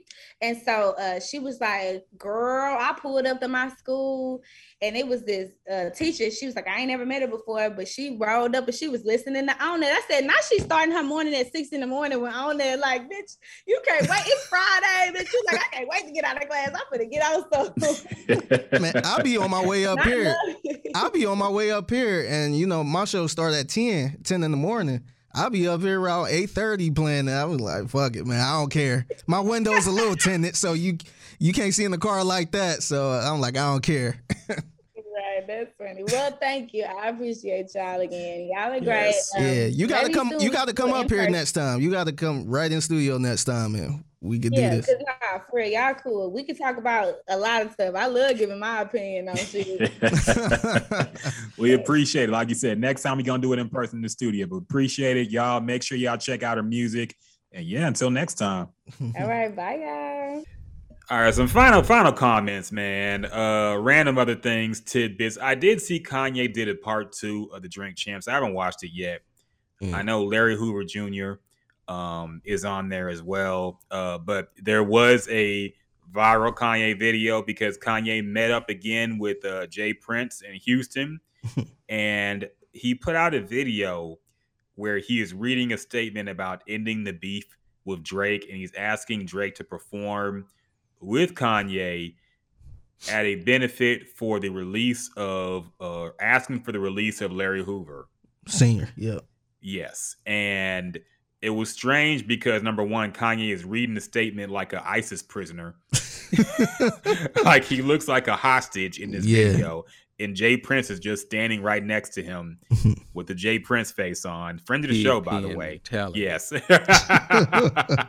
J. Prince is uh, standing right next to Kanye while Kanye The hogs, the pigs. this. He's he, he's in the pig pen. and he's looking pig pen status while he's reading the statement. So, what were your thoughts on this, man? Did you think that J. Prince kidnapped Kanye West and made him read this to end the beef with Drake? Man, I think he did, man. I think he. I, I don't want to say kidnapped or nothing like that, but I do think J. Prince had a nice little smile and said, "Hey, man, I think you need to. I think we need to do something with Drake." and I think he said, "All right, hey, um, I think Kanye was like, "Hey, I what's up, Jay? I you know, let me let me uh here. I I, I apologize to him. Where the camera? He like, no, no, I got here. Uh, I'm gonna text you what to say. So just read off of this what I send you. So I think I think Kanye got up there and read what J. Prince told him to say. so um, yeah, I think he's kind of said it in a nice but firm way to you know, hey, let's end this pig pen status. The hogs, the pigs. Let- Let's get out the slop and rejoin the human world because you know we we don't play around with them pigs no more. Yeah. So go ahead. Oh, I was gonna say, in I mean, um, in all seriousness, I think I think it's well overdue that these two like squash whatever they had and you know continue to you know work together. Um, meaning Kanye and Drake. But I, I'm kind of curious on what this means for like Pusha T. Mm-hmm. Because look, I'm look, I'm a fan of everybody. I would like to see, you know, a uh, Pusha and Drake collab at some point, but I just think that got way too serious, No. man. And Pusha, I, I don't know if he's that type that will hold grudges and would never work with somebody no matter what. But yeah, I wonder what did this mean as far as like, you know, Kanye's relationship with Push and now Kanye's, you know, made up relationship with with Drake. Um, I don't know if it really affects it. Um, I don't think Drake and Kanye or Drake and Pusha T are ever gonna collab. Um, I mean, I honestly I don't think Pusha T really has any bad blood about it necessarily. I Yeah. think you know, look, he won. The general consensus is Pusha T won that battle. So why would he be upset about it? You know, Yeah. I'm sure he's moved on. Drake, that's like the one L, the one big L Drake took in his career was against Pusha T, and he can't wipe that clean no matter what he does. You know, even if he does a Jay Z and signs Pusha T to OVO, like we still remember Ether, even though Jay and Nas made up. We still Yeah. remember Ether. We Mhm. always gonna remember that diss song, uh, Adidon story, whatever the fuck it was called. we always gonna remember that. Uh, so there's no way he can wipe that clean, and because of that, and how Drake probably is, you know, they they, they ain't ever gonna make up. Yeah. But I do think this beef. I mean, we talked about it before. I think this beef has been kind of squashed already. yeah. It was kind of confirmed in the the Kanye Drink Champs interview. Uh, he was he. I mean, he he had, he had he talked about Drake, but he also said he loves Drake. Yeah. You know, and he would have no problem working with him or doing the verses or whatever. So uh, the way he was talking, you know, he talked about the beef and his problems with Drake, but he also said he loves Drake and he kind of implied the beef was over. Plus, we had already seen Kanye hanging out with J. Prince before all this. He was at the fight, at some fight with J. Prince. Uh, he had been hanging around. Even in the Drink Champs interview, he was talking about how he was hanging out with J. Prince. Yeah. So I think it wasn't like J. Prince just rolled up on Kanye unannounced Yeah. and said, Hey, read this, Playboy. Yeah. But I do think that J. Prince was adamant that he read the statement Yeah. because that's the weirdest thing. Kanye reading a statement. Yeah. You know, you know Kanye just likes to speak his mind and he He, don't like to he be don't even write to do. raps. I don't even think he write raps. I mean, he don't write his own raps. I know he has writers as well, but Yeah, I se- I seen I seen I, I forgot who it might have been Sway. Um, he mentioned how um Kanye was in the studio and he looked so uncomfortable because he was trying to think of what to rap yes. and like he literally don't write anything down. And that that was so funny when Kanye said I wrote this apology or whatever he said. Yes. So it's just like you don't nigga, you don't write no raps or nothing, but you He admitted he doesn't read. He said he don't read contracts. He's like, I don't read contracts on Drink Champs. He's like, I don't read. yeah. it's like I don't read contracts. I, anything more than one page, I don't read. So it's like th- that's the thing that's funny about it. The fact that he read this statement that lets you know that J. Prince was adamant. He's like, no, you're gonna read this. You're not. Gonna, Yeah. You're not. No. No. No. No. Going off the script here. Mhm. What it takes as it takes. That was probably take 29. What he said. so yeah, uh, that was a funny thing. But so with that being said, do you see a Drake and uh Kanye reunion happening anytime soon, Figgy? On the uh on a track? On anything, on Really? them performing together, on them doing a track together. What do you see anything like that happening soon? I think so. I think if it get if it got this far, I think I think we'll see him see him on the same stage at some point. As far as music, I'm not sure, but um, I don't think it's a hell no. I um, but definitely they're gonna be on the same stage at some point. I don't. I got to look and see what big festival or something that's going on if, if they ain't cancel those. But um, I think at the next big event, I think you'll see somebody bringing somebody out, and they both will be there and they'll dap it up or something. Yeah, we'll see. I mean, he was mentioning having an event for Larry Hoover, advocating for his release. So maybe they'll just do a special concert together. I don't know. We'll see how it goes. But Yeah. yeah, interesting story. Just one of the funny things that happened this week. So yeah. They'll probably perform that forever song. oh God, I forgot all about that. He Last name forever, first name greatest. When's the last time Drake even performed that, man? I'm sure he kind of cringed at some of those lyrics now. Like a spring ankle boy, I ain't nothing to play with. play with. And that fucking Eminem verse that everybody was shitting themselves over. There they go.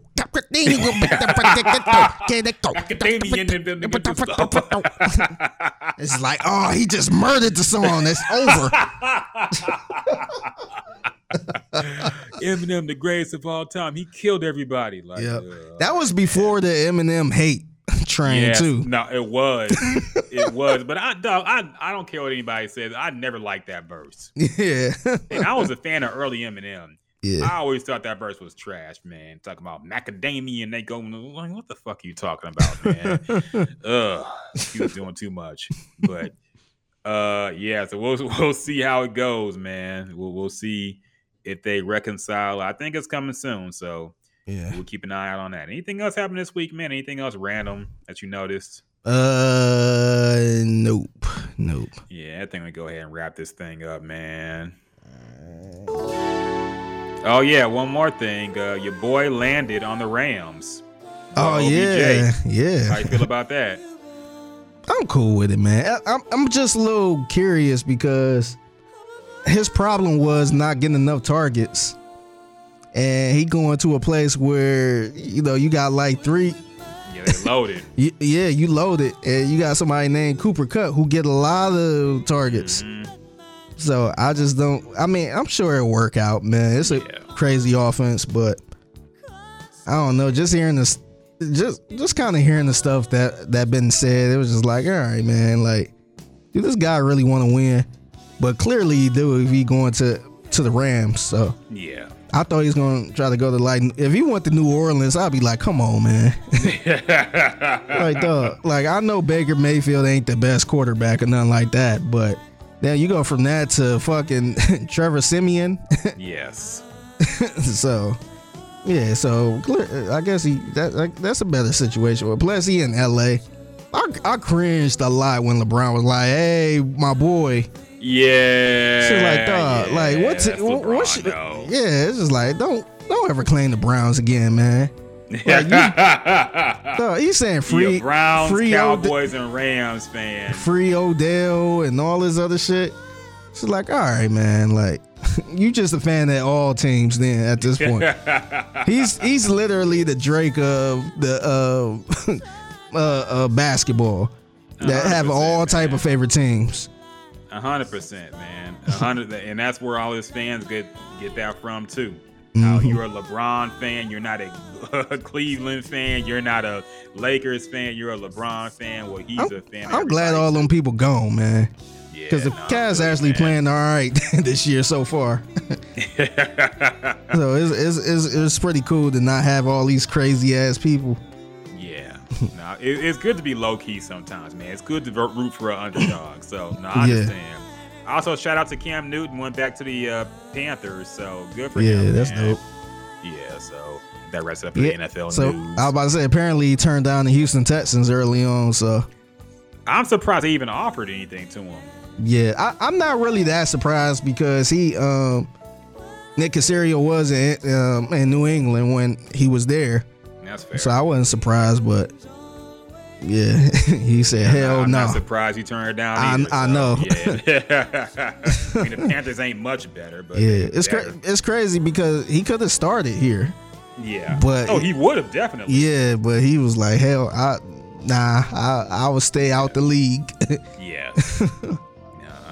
I stay on my couch.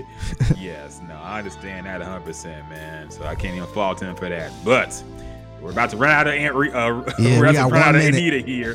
so yes, thank y'all for listening to this podcast. This jam packed podcast, man. Thank you, Ken the Man. Great interview. Make sure y'all check the YouTube video as well. She looks so cute in that little bucket hat, man. I like. she did, yeah. So, so shout out to her. Make sure y'all listen to her music, stream her, follow her. I'm Ken the Man on Instagram, Twitter.